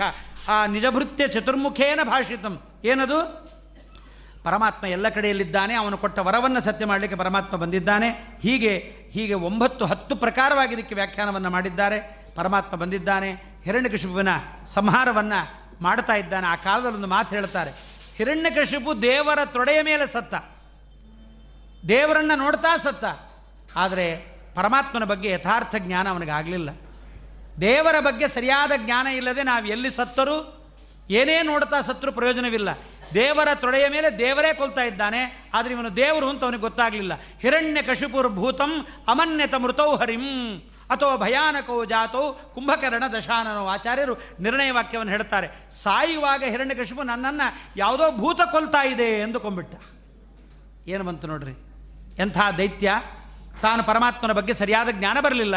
ಅದಕ್ಕೆ ಭಯಂಕರವಾದ ಜನ್ಮ ಅವನಿಗೆ ಬಂತು, ರಾವಣ ಕುಂಭಕರ್ಣರಾದರು. ರಾವಣ ಕುಂಭಕರ್ಣರಾದಾಗಲೂ ಪರಮಾತ್ಮ ಎದುರಿಗೆ ನಿಂತ, ಧನುರ್ಧಾರಿಯಾಗಿ, ಕೋದಂಡಪಾಣಿಯಾಗಿ ಪರಮಾತ್ಮ ನಿಂತ, ರಾಮ ಒಬ್ಬ ಮನುಷ್ಯ, ಕ್ಷತ್ರಿಯ ಅಂತ ತಿಳಿದು ಸತ್ತ. ಅದಕ್ಕೆ ಮುಂದಿನ ಜನ್ಮದಲ್ಲಿ ಅವನಿಗೆ ಕ್ಷತ್ರಿಯ ಮಾನುಷ್ಯನಾಗಿ ಹುಟ್ಟಿದ. ಆಗ ಪರಮಾತ್ಮ ಏನು ಮಾಡಿದ?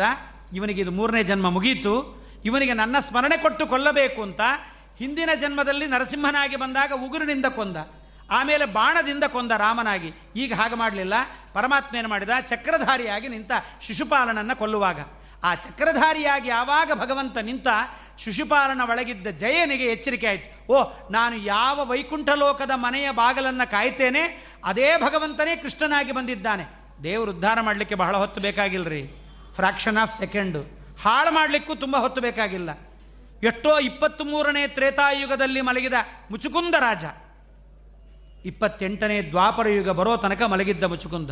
ಏನು ಸ್ನಾನ ಇಲ್ಲ, ಸಂಧ್ಯಾವಂದನೆ ಇಲ್ಲ, ಅಂತ ಆನ್ಹಿಕ ಇಲ್ಲ, ಏನಿಲ್ಲ, ಮಲಗಿಬಿಟ್ಟಿದ್ದ.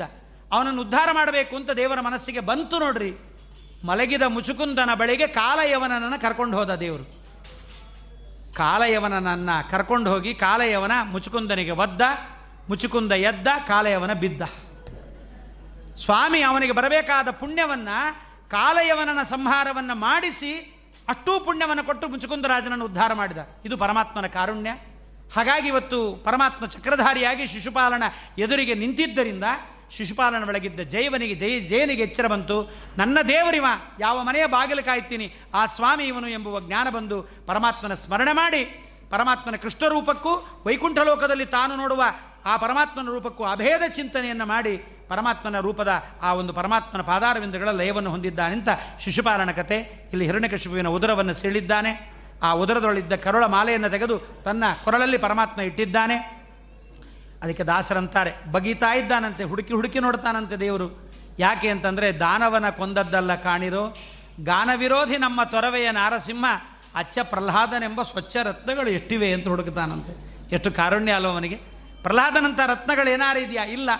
ಆ ಪ್ರಹ್ಲಾದನನ್ನು ಪಡೆದ ಕರುಳಿನ ಒಂದು ಸಂಬಂಧ ನನಗಿರಲಿ ಅಂತ ಸ್ವಾಮಿ ಹಾಕ್ಕೊಂಡಿದ್ದಾನೆ ಹಿರಣ್ಯಕಶಿಪಿಯನ್ನು ಸಂಹಾರ ಮಾಡಿದ್ದಾನೆ. ಬ್ರಹ್ಮದೇವರು ಒಂದೇ ಶ್ಲೋಕ ಪಾರಾಯಣ ಮಾಡಿದರು. ಯಾವತ್ತು ಬ್ರಹ್ಮದೇವರ ಸ್ತೋತ್ರ ಅಂದರೆ ನಲವತ್ತೈದು, ಐವತ್ತು ಶ್ಲೋಕ ಇರುತ್ತೆ ಭಾಗವತದಲ್ಲಿ. ಆದರೆ ಇವತ್ತು ಅವ್ರು ನೋಡಿದ್ರು ವೈಕುಂಠ ಏಕಾದಶಿ, ಬಹಳ ಹೊತ್ತು ನಾ ಸ್ತೋತ್ರ ಮಾಡ್ತಾ ಕೂತ್ಕೊಂಡ್ರೆ ಮುಂದಿನವರಿಗೆ ಅವಕಾಶ ಆಗೋದಿಲ್ಲ ಅಂತ ಒಂದೇ ಶ್ಲೋಕ. ಪ್ರಹ್ಲಾದರಾಜರ ಎದುರಿಗೆ ನಿಂತಾಗ ನತೋಸ್ತ್ಮೆನಂತಾಯ ದುರಂತ ಶಕ್ತಯೇ, ವಿಚಿತ್ರ ವೀರ್ಯಾಯ ಪವಿತ್ರ ಕರ್ಮಣೆ, ವಿಶ್ವಸ್ಯ ಸರ್ಗಸ್ಥಿತಿ ಸಂಯಮಾನ್ ಗುಣೈ ಸ್ವಲೀಲಯ ಸಂಧದತೆ ಅವ್ಯಯಾತ್ಮನೇ. ಹೇ ನಾಶರಹಿತನಾದ ಸ್ವಾಮಿ, ಪವಿತ್ರವಾದ ಕರ್ಮಗಳನ್ನು ಮಾಡುವ ಅನಂತ ಗುಣಗಳಿಂದ ಪೂರಿತನಾಗಿರ್ತಕ್ಕಂತಹ ನಿನಗೆ ಅನಂತ ಅನಂತ ನಮಸ್ಕಾರ ಮಾಡ್ತೀನಿ ರುದ್ರದೇವರಂದರು, ಸ್ವಾಮಿ ಯುಗಾಂತವಾಯಿತು, ಸತ್ಯಧರ್ಮರು ವ್ಯಾಖ್ಯಾನ ಮಾಡ್ತಾ ಅಂತಾರೆ. ಯುಕ್ಕು ಅಂದರೆ ಎರಡು. ಹಿರಣ್ಯಾಕ್ಷನನ್ನು ಕೊಂದಾಗಿತ್ತು, ಹಿರಣ್ಯಕಶಿಪವನ್ನು ಕೊಂದಾಯಿತು. ಇಷ್ಟೊಂದು ಯಾಕೆ ಕೋಪ? ಆ ಕೂಸು ಕೈ ಎತ್ತಿ ನಿಂತಿದೆ. ತತ್ಸುತಂ ಪಾಹ್ಯುಪಸೃತಂ ಭಕ್ತಂತೆ, ಭಕ್ತವತ್ಸಲ, ಆ ಕೂಸನ್ನು ರಕ್ಷಣೆ ಮಾಡು ಅಂತ ಬ್ರಹ್ಮದೇವರು ನಮ್ಮ ರುದ್ರದೇವರು ಕೇಳ್ತಾರೆ ಪಿತೃದೇವತೆಗಳೆಲ್ಲ ಇದ್ರಂತೆ. ಸ್ವಾಮಿ ನಮ್ಮ ಮಕ್ಕಳೆಲ್ಲ ಶ್ರಾದ್ದ ಮಾಡಿದ್ದು ಪಿಂಡ ಇವನೇ ತಿಂದುಬಿಡ್ತಿದ್ದ ಅಯೋಗ್ಯ. ತಿಲತರ್ಪಣ ಕೊಟ್ಟರೆ ತಿಲತರ್ಪಣವನ್ನು ಕುಡಿತಾ ಇದ್ದ ಇವ. ನಮಗೆ ಶ್ರಾದ್ದಾನಿ ನೋದಿ ಭುಭುಜೆ ಪ್ರಸಭಂ ತನೂಜೈಹಿ ದತ್ತಾನಿ ತೀರ್ಥ ಸಮಯೇ ತಿಲಮಂಬುರಾಶಿ ಎಲ್ಲ ನಿಂಗು ಬಿಡ್ತಿದ್ದ ಇವತ್ತು ನೀನು ಇವನನ್ನು ಸಂಹಾರ ಮಾಡಿ, ಅನುಗ್ರಹ ಮಾಡಿದಿ ಸ್ವಾಮಿ ಅಂತ. ನಮ್ಮ ಎಲ್ಲರೂ ಅಂದರೆ ಇಂದ್ರ ಅಂದ ಸ್ವಾಮಿ, ನನ್ನ ದೇವಲೋಕವೇ ಬಣಬಣ ಆಗಿ ಹೋಗಿತ್ತು. ರಂಭೆ ಇಲ್ಲ, ಊರ್ವಶಿ ಇಲ್ಲ, ತಿಲೋತ್ತಮೆ ಇಲ್ಲ. ಎಲ್ಲ ಕತ್ಕೊಂಡು ಬಂದು ಇಟ್ಕೊಂಡ್ಬಿಟ್ಟಿದ್ದೆ ಇವ. ಇವತ್ತು ನನಗೆಲ್ಲ ಕೊಟ್ಟು ಸಂ ಒಬ್ಬರಾದರೂ ಪ್ರಹ್ಲಾದರಾಜರ ಬಗ್ಗೆ ಮಾತಾಡಲಿಲ್ಲ ನೋಡ್ರಿ. ನಮ್ಮ ರುದ್ರದೇವರು ಮಾತಾಡ್ತಾರೆ ಸ್ವಾಮಿಯ ಕೂಸನ್ನು ಉದ್ಧಾರ ಮಾಡು.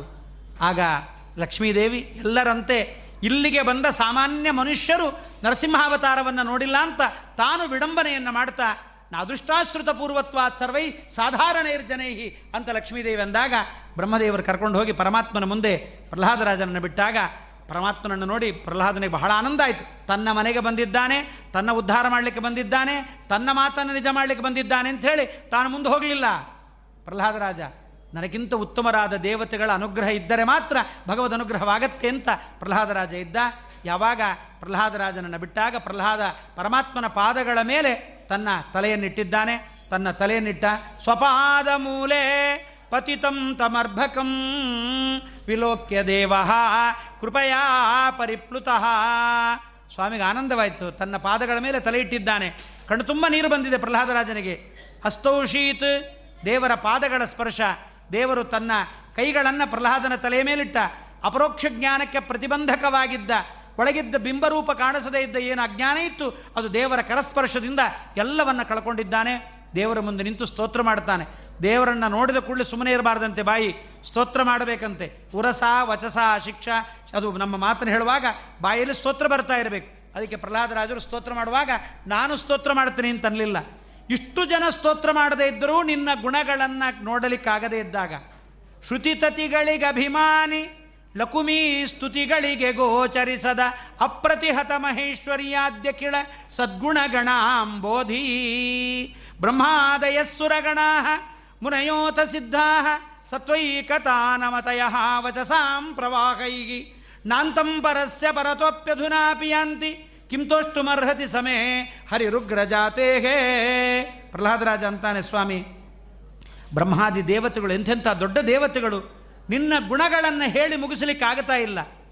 ಪ್ರಳಯ ಜಲಧಿಯೊಳುಳ್ಳ ನಾವೆಯು ಹೊಲಬುಗಾಣದೆ ಸುತ್ತು ಒಂದದಿ ಮಹಾಲಕ್ಷ್ಮಿ, ಪ್ರಳಯ ಸಮುದ್ರದಲ್ಲಿ ಸಿಕ್ಕ ನಾವೆ ಹೇಗೆ ಆಚೆ ಈಚೆ ಹೊಯ್ದಾಡಿ ಬಿಡುತ್ತೆ? ಲಕ್ಷ್ಮೀ ರಕ್ಷೀಣ ದೀಕ್ಷಾ ಗಣಯಿತು ಮನುಪಕ್ರಾಂತ ಸಂವಿದ್ ಗುಣಾನಾಂ ಆನಂತ್ಯಾನಿ ಸ್ವಭರ್ತು. ನಾವೆಲ್ಲ ಕ್ಷೀಣ ದೀಕ್ಷರು.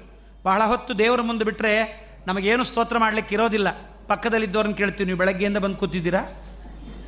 ಇಲ್ಲ, ಮಧ್ಯಾಹ್ನ ಯಾವ ಆಚಾರ ಉಪನ್ಯಾಸಕ್ಕೆ ಬಂದ್ರಿ? ಎಲ್ಲಿ ತನಕ ಇರ್ತೀರಿ? ನಮಗೂ ಕೂತ್ಕೊಂಡು ಬಹಳ ಹೊತ್ತಾಯಿತು, ಫ್ಯಾನೆಲ್ಲ ಆಫ್ ಮಾಡಿಬಿಟ್ಟಿದ್ದಾರೆ. ಏನೋ ಒಂದು ಮಾತಾಡಲಿಕ್ಕೆ ಪ್ರಾರಂಭ ಮಾಡ್ತೀವಿ. ಆದರೆ ಲಕ್ಷ್ಮೀದೇವಿ ಹಾಗಲ್ಲ. ಅಕ್ಷೀಣ ದೀಕ್ಷಳು. ಪರಮಾತ್ಮನ ಗುಣಗಳ ಚಿಂತನೆ ಮಾಡಲಿಕ್ಕೆ ಆಗಲಿಲ್ಲ. ಕೊನೆಗೆ ಆತ ಆಕೆ ಅಂತಾಳೆ, ಆದಪನೆ ಈತನಿಗೆ ಪತ್ನಿ. ಕೃಪೋದಧಿಯು ಸ್ವೀಕರಿಸಿದನಲ್ಲದೆ ಲೋಕಪಾಲಕ ಭಿಕ್ಷುಕನ ಮನೆಯ ಔತಣ ಕೊಂಡಂತೆ. ಸಾಧ್ಯ ಇಲ್ಲ. ನಾನಿವನಿಗೆ ಹೆಂಡತಿ ಆಗುವ ಯೋಗ್ಯತೆ ಇಲ್ಲ. ಈತ ಅನುಗ್ರಹ ಮಾಡಿ ನನ್ನನ್ನು ಸ್ವೀಕಾರ ಮಾಡಿದ್ದಾನೆ. ನಾನಿವಳಿಗೆ ಬೇಕಾಗಿಲ್ಲ. ಇವನು ಸ್ವರಮಣ. ಇವನಿಗೆ ನನ್ನಿಂದ ಆಗಬೇಕಾದ ಸುಖವಿಲ್ಲ. ಅಂಥ ಲಕ್ಷ್ಮೀದೇವಿಯೂ ಸ್ತೋತ್ರ ಮಾಡಲಿಕ್ಕಾಗದೇ ಇರುವಾಗ ನಾನೆಲ್ಲಿ ಸ್ವಾಮಿ? ಬ್ರಹ್ಮಾದಯ ಸುರಗಣಾಗ ಮುನಯೋಥ ಸಿದ್ಧಾಹ ಸತ್ವೈಕತ ನಾವು ಒಂದೆರಡು ಸ್ತೋತ್ರ ಹೇಳಿಬಿಟ್ರೆ, ಆಚಾರ್ಯ, ದಿನ ಮೂರು ಸರಿ ವಿಶ್ವಾಸನ ಹೇಳ್ಕೊತೀನಿ. ಸುಮಧ್ವಿಜ ಹದಿನಾರು ಸರ್ಗ ಪಾರಾಯಣ ಮಾಡ್ತೀನಿ. ಏನು ದಿಮಾಕ್ರಿ ನಮಗೆ? ಭಗವದ್ಗೀತೆ ಹದಿನಾರು ಸಾವಿರ ಹದಿನಾರು ಅಧ್ಯಾಯ ಪಾರಾಯಣ ಮಾಡ್ತೀವಿ. ದೇವರು ಮಾಡಿದ ಉಪಕಾರಕ್ಕೆ ನೀನು ಎಷ್ಟು ಸ್ತೋತ್ರ ಮಾಡಿದರೂ ಸಾಲದು. ಜಗತ್ತನ್ನು ನೋಡು, ಕಣ್ಣಿಲ್ಲದೆ ಇದ್ದವರಿದ್ದಾರೆ ಕಿವಿ ಇಲ್ಲದೆ ಇದ್ದವರಿದ್ದಾರೆ, ಕಾಲಿಲ್ಲದೆ ಇದ್ದವರಿದ್ದಾರೆ, ಮಾತನಾಡಲಿಕ್ಕೆ ಬರದೇ ಇದ್ದ ಮೂಕರಿದ್ದಾರೆ, ಹುಚ್ಚರಿದ್ದಾರೆ. ಅವರೆಲ್ಲರಿಗಿಂತ ನಿನಗಿಷ್ಟು ಇಂದ್ರಿಯಗಳನ್ನು ದೇವರು ಕೊಟ್ಟಾಗ ಈ ಇಂದ್ರಿಯಗಳನ್ನು ಕೊಟ್ಟ ಪರಮಾತ್ಮ ಒಂದು ದಿವಸವೂ ಇದಕ್ಕೆ ಯಾವ ಬಾಡಿಗೆಯನ್ನು ಕೇಳದೇ ಇದ್ದ ಪರಮಾತ್ಮನಿಗೆ ನೀನು ಎಷ್ಟು ಸ್ತೋತ್ರ ಮಾಡಿದರೆ ತಾನೇ ಅವನ ಉಪಕಾರವನ್ನು ಸ್ಮರಣೆ ಮಾಡಲಿಕ್ಕೆ ಆದೀತ? ಅದಕ್ಕೆ ಅಂತಾನೆ ಹರಿರುಗ್ರ ಜಾತೆ ದೈತ್ಯ ಕುಲದಲ್ಲಿ ಹುಟ್ಟಿದ ನಾನು ನಿನ್ನನ್ನು ಏನು ಸ್ತೋತ್ರ ಮಾಡಲಿ ಸ್ವಾಮಿ? ನಿನ್ನನ್ನು ಸಂತೋಷಪಡಿಸಲಿಕ್ಕೆ ದುಡ್ಡಿದ್ರೆ ಸಾಲದು. ಮನ್ಯೇ, ಧನಾಭಿಜನ ರೂಪ ತಪಶ್ರಿತೌಜ ತೇಜ ಪ್ರಭಾವ ಬಲ ಪೌರುಷ ಬುದ್ಧಿಯೋಗಾಗ. ನಾರಾಧನಾಯ ಭವಂತಿ ಪರಸ್ಯ ಪುಂಸಃ ತೋಷ ಭಗವಾನ್ ನನು ಯೂಥಪಾಯ ಆನೆಗೇನಿತ್ತು ಸ್ವಾಮಿ? ದುಡ್ಡಿತ್ತ? ಮಡಪಂಚೆ ಉಟ್ಕೊಂಡಿದ್ನ? ನದಿ ಸ್ನಾನ ಮಾಡಿದ್ನ? ಎಲ್ಲರೂ ಓದಿದ್ನ? ಅವನಿಗೆ ಅನುಗ್ರಹ ಮಾಡಲಿಲ್ವೇ ನೀನು? ಆದ್ದರಿಂದ ಬ್ರಾಹ್ಮಣನಾಗಿ ಬೇಕಾದ್ದಿದ್ದು ತನ್ನ ಪ್ರಾಣ, ತನ್ನ ಮನಸ್ಸು, ತನ್ನ ಹೆಂಡತಿ ಮಕ್ಕಳನ್ನು ಯಾರು ಒಪ್ಪಿಸೋದಿಲ್ಲ ಅವರಿಂದ ಪ್ರ ಬ್ರಾಹ್ಮಣನಾದರೂ ಪ್ರಯೋಜನವಿಲ್ಲ. ಸ್ವಾಮಿ, ನಾ ಹೇಳ್ತೀನಿ, ನಿನಗೆ ನಮ್ಮಿಂದ ಆಗುವ ಪ್ರಯೋಜನ ಇಲ್ಲ. ನೈವಾತ್ಮನ ಪ್ರಭುರಯಂ ನಿಜ ಲಾಭ ಪೂರ್ಣ ಮಾನಂಜನಾದ ವಿದುಷಃ. ಕರುಣೋ ವೃಣೀತೆ. ನಮ್ಮ ಪೂಜೆ ನೀವು ಸ್ವೀಕಾರ ಮಾಡಬೇಕು ಅಂತೇನಿಲ್ಲ ಆದರೂ ಸ್ವೀಕಾರ ಮಾಡ್ತೀವಿ ಯಾಕೆ?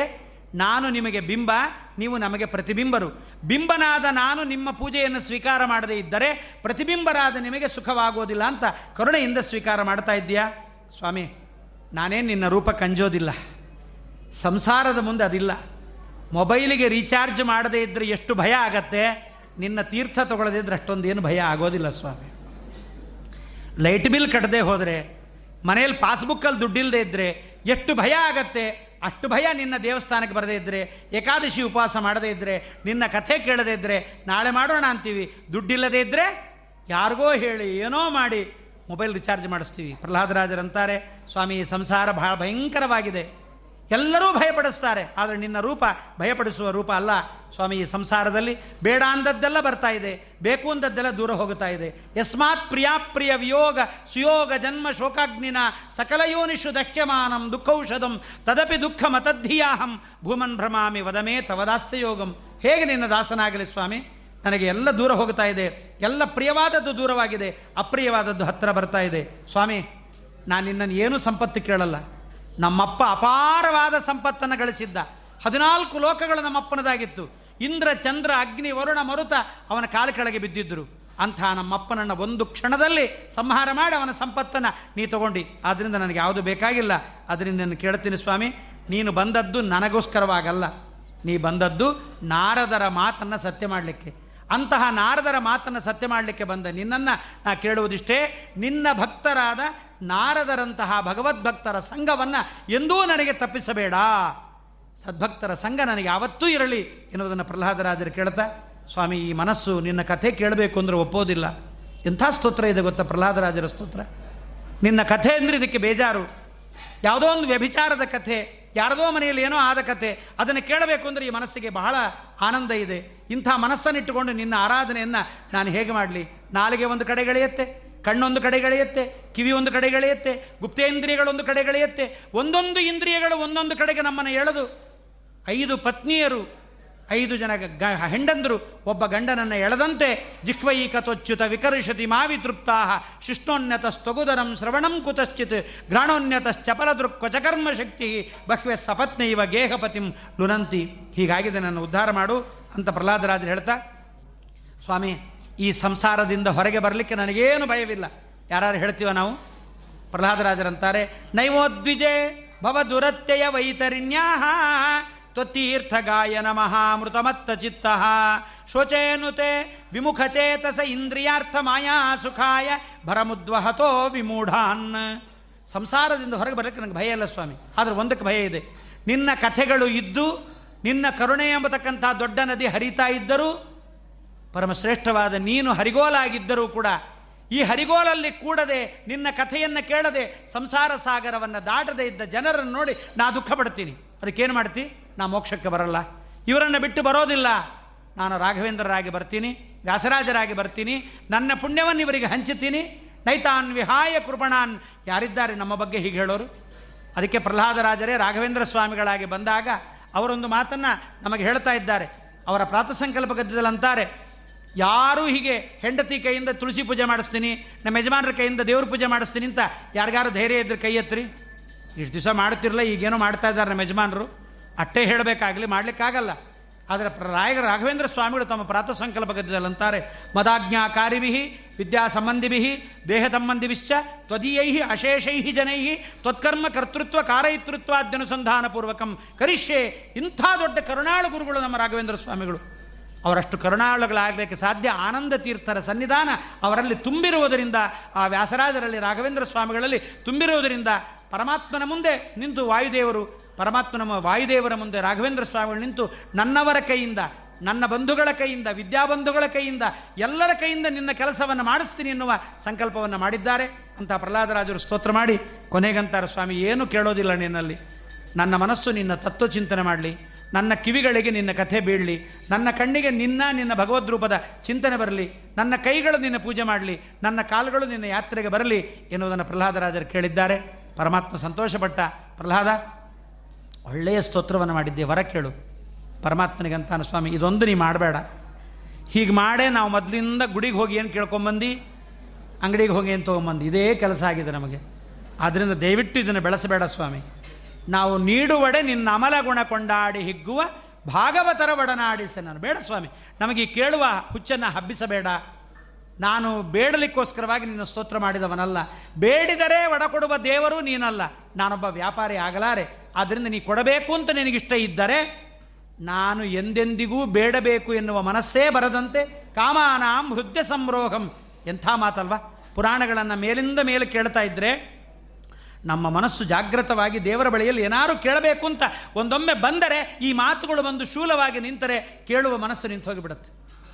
ಪ್ರಹ್ಲಾದರಾಜರಂತಾರೆ ಕಾಮಾನಾಂ ಹೃದಯ ಸಂರೋಹಂ. ಬೇಡ ಸ್ವಾಮಿ, ನಾವು ಕೇಳಿ ಈ ಮಾನವ ದೇಹ ಕೊಟ್ಟಿದ್ದೀಯಾ? ನಾವು ಕೇಳಿ ಇಷ್ಟು ಒಳ್ಳೆ ಇಂದ್ರಿಯಗಳನ್ನು ಕೊಟ್ಟಿದ್ದೀಯಾ? ಇಷ್ಟು ಆರೋಗ್ಯವನ್ನು ಕೊಟ್ಟಿದ್ದೀಯಾ? ನಾವು ಕೇಳಿದ್ವಾ? ಇದು ನಿನ್ನ ಕರುಣೆಯಿಂದ ಬಂದದ್ದಲ್ವೇ? ನಮಗೇನು ಬೇಡ. ನೀ ಕೊಡುವುದಾದರೆ ನಿನ್ನ ಪಾದಾರವಿಂದಗಳಲ್ಲಿ ಭಕ್ತಿಯನ್ನು ಕೊಡು ಅಂತ ಪ್ರಹ್ಲಾದರಾಜನ ಕೈಯಿಂದ ಹಿರಣ್ಯಕಶಿಪುವಿನ ಸಂಸ್ಕಾರವನ್ನು ಮಾಡಿಸಿ ಮತ್ತೆ ಪ್ರಹ್ಲಾದರಾಜನನ್ನು ಸಿಂಹಾಸನದಲ್ಲಿ ಕೂಡಿಸಿ, ದೇವರಂತಾನೆ, ನೀನು ಕೆಳಗೆ ನಿಂತು ನಾನು ಮೇಲೆ ಕೂತು ಹೇಳಿದ್ದೆ. ಈಗ ನಾನು ಕೆಳಗೆ ನಿಂತು ಮೇಲೆ ನಿಂತು ಹೇಳ್ತೀನಿ ನೀನು ಮೇಲೆ ಕೂಡಿಸಿ ಹೇಳ್ತೀನಿ ನೀ ಸಿಂಹಾಸನದಲ್ಲಿ ಕೂತಿದ್ಯಾ? ಏನಾರ ಕೇಳೋ. ದೇವರು ಎಷ್ಟು ಪ್ರಲೋಭನೆ ಮಾಡ್ತಾನೆ ಪ್ರಹ್ಲಾದ ಅಂತಾನೆ, ಬೇಡ ಸ್ವಾಮಿ, ಏನು ಬೇಡ. ನಮ್ಮಪ್ಪ ದೊಡ್ಡ ತಪ್ಪು ಮಾಡಿದ್ದಾನೆ. ವಿಷ್ಣು ದ್ರೋಹಕ್ಕಿಂತ ದೊಡ್ಡ ದ್ರೋಹ, ವೈಷ್ಣವ ದ್ರೋಹ. ತಾಳ ತನ್ನವರಲ್ಲಿ ಮಾಡುವ ಹೇಳನವ ಹೆದ್ದೈವ ವಿದುರನ ಆಲಯದಿ ಪಾಲುಂಡು ಕುರುಪನ ಮಾನವನೆ ಕೊಂಡ. ದರ ಸುದರ್ಶನ ಊರ್ಧ್ವ ಪುಂಡ್ರವ ಧರಿಸಿದವರಳು ಮತ್ಸರಿಸುವ ದೈತ್ಯ. ಯಾರು ಅಂಗಾರಾಕ್ಷತೆ ಮುದ್ರಗೋಪಿಚಂದ್ರನ ಹಚ್ಕೊಂಡಿದ್ದಾರೆ ಅವ್ರು ನೋಡಿ ಯಾರು ನಿಮ್ಮ ಮಠ ಯಾವುದು ಅಂತ ಕೇಳಿದ್ರೆ ದೊಡ್ಡ ದ್ರೋಹಿಗಳವರು. ಮಠ ಕೇಳಬಾರ್ದು.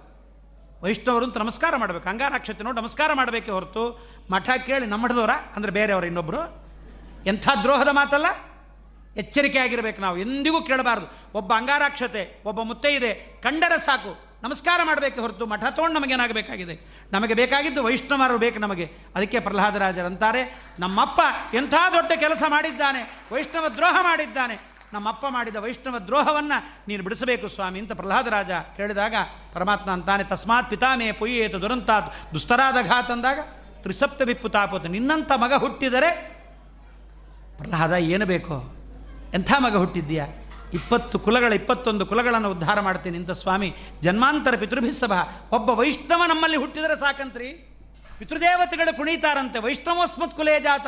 ಒಬ್ಬ ಮುದ್ರೆ ಗೋಪಿಚಂದ್ರ ಹಚ್ಚಿಕೊಳ್ಳುವ ಮಗ ನಮ್ಮ ಮನೆಯಲ್ಲಿ ಹುಟ್ಟಿದ ಅಂದರೆ, ಎಲ್ಲೋ ಐ ಟಿ, ಬಿ ಟಿಗೆ ಹೋಗಿ ದುಡ್ಡು ಸಂಪಾದನೆ ಮಾಡಿಕೊಂಡು ಕಂಡ ಕಡೆಗೆ ತಿಂದು ಹೆಣದಂತೆ ಹೋಗಿ ಹೆಣದಂತೆ ಬರೋ ಮಕ್ಕಳು ಹುಟ್ಟಿದ್ರಲ್ಲ, ಆ ಮಕ್ಕಳು ವೈಷ್ಣವರಾಗಬೇಕು, ಏಕಾದಶಿ ಆದ ಉಪವಾಸಗಳನ್ನು ಮಾಡಬೇಕು ಪರಮಾತ್ಮನ ಭಕ್ತರಾಗಬೇಕು, ಅಂಥ ಮಕ್ಕಳನ್ನು ಪಡೆದರೆ ನಮ್ಮ ಪಿತೃದೇವತೆಗಳೆಲ್ಲರೂ ನಮಗೆ ಅನುಗ್ರಹವನ್ನು ಮಾಡ್ತಾರೆ. ಅಂಥ ಮಗ ನೀ ಹುಟ್ಟಿದ್ದೀಯಾ?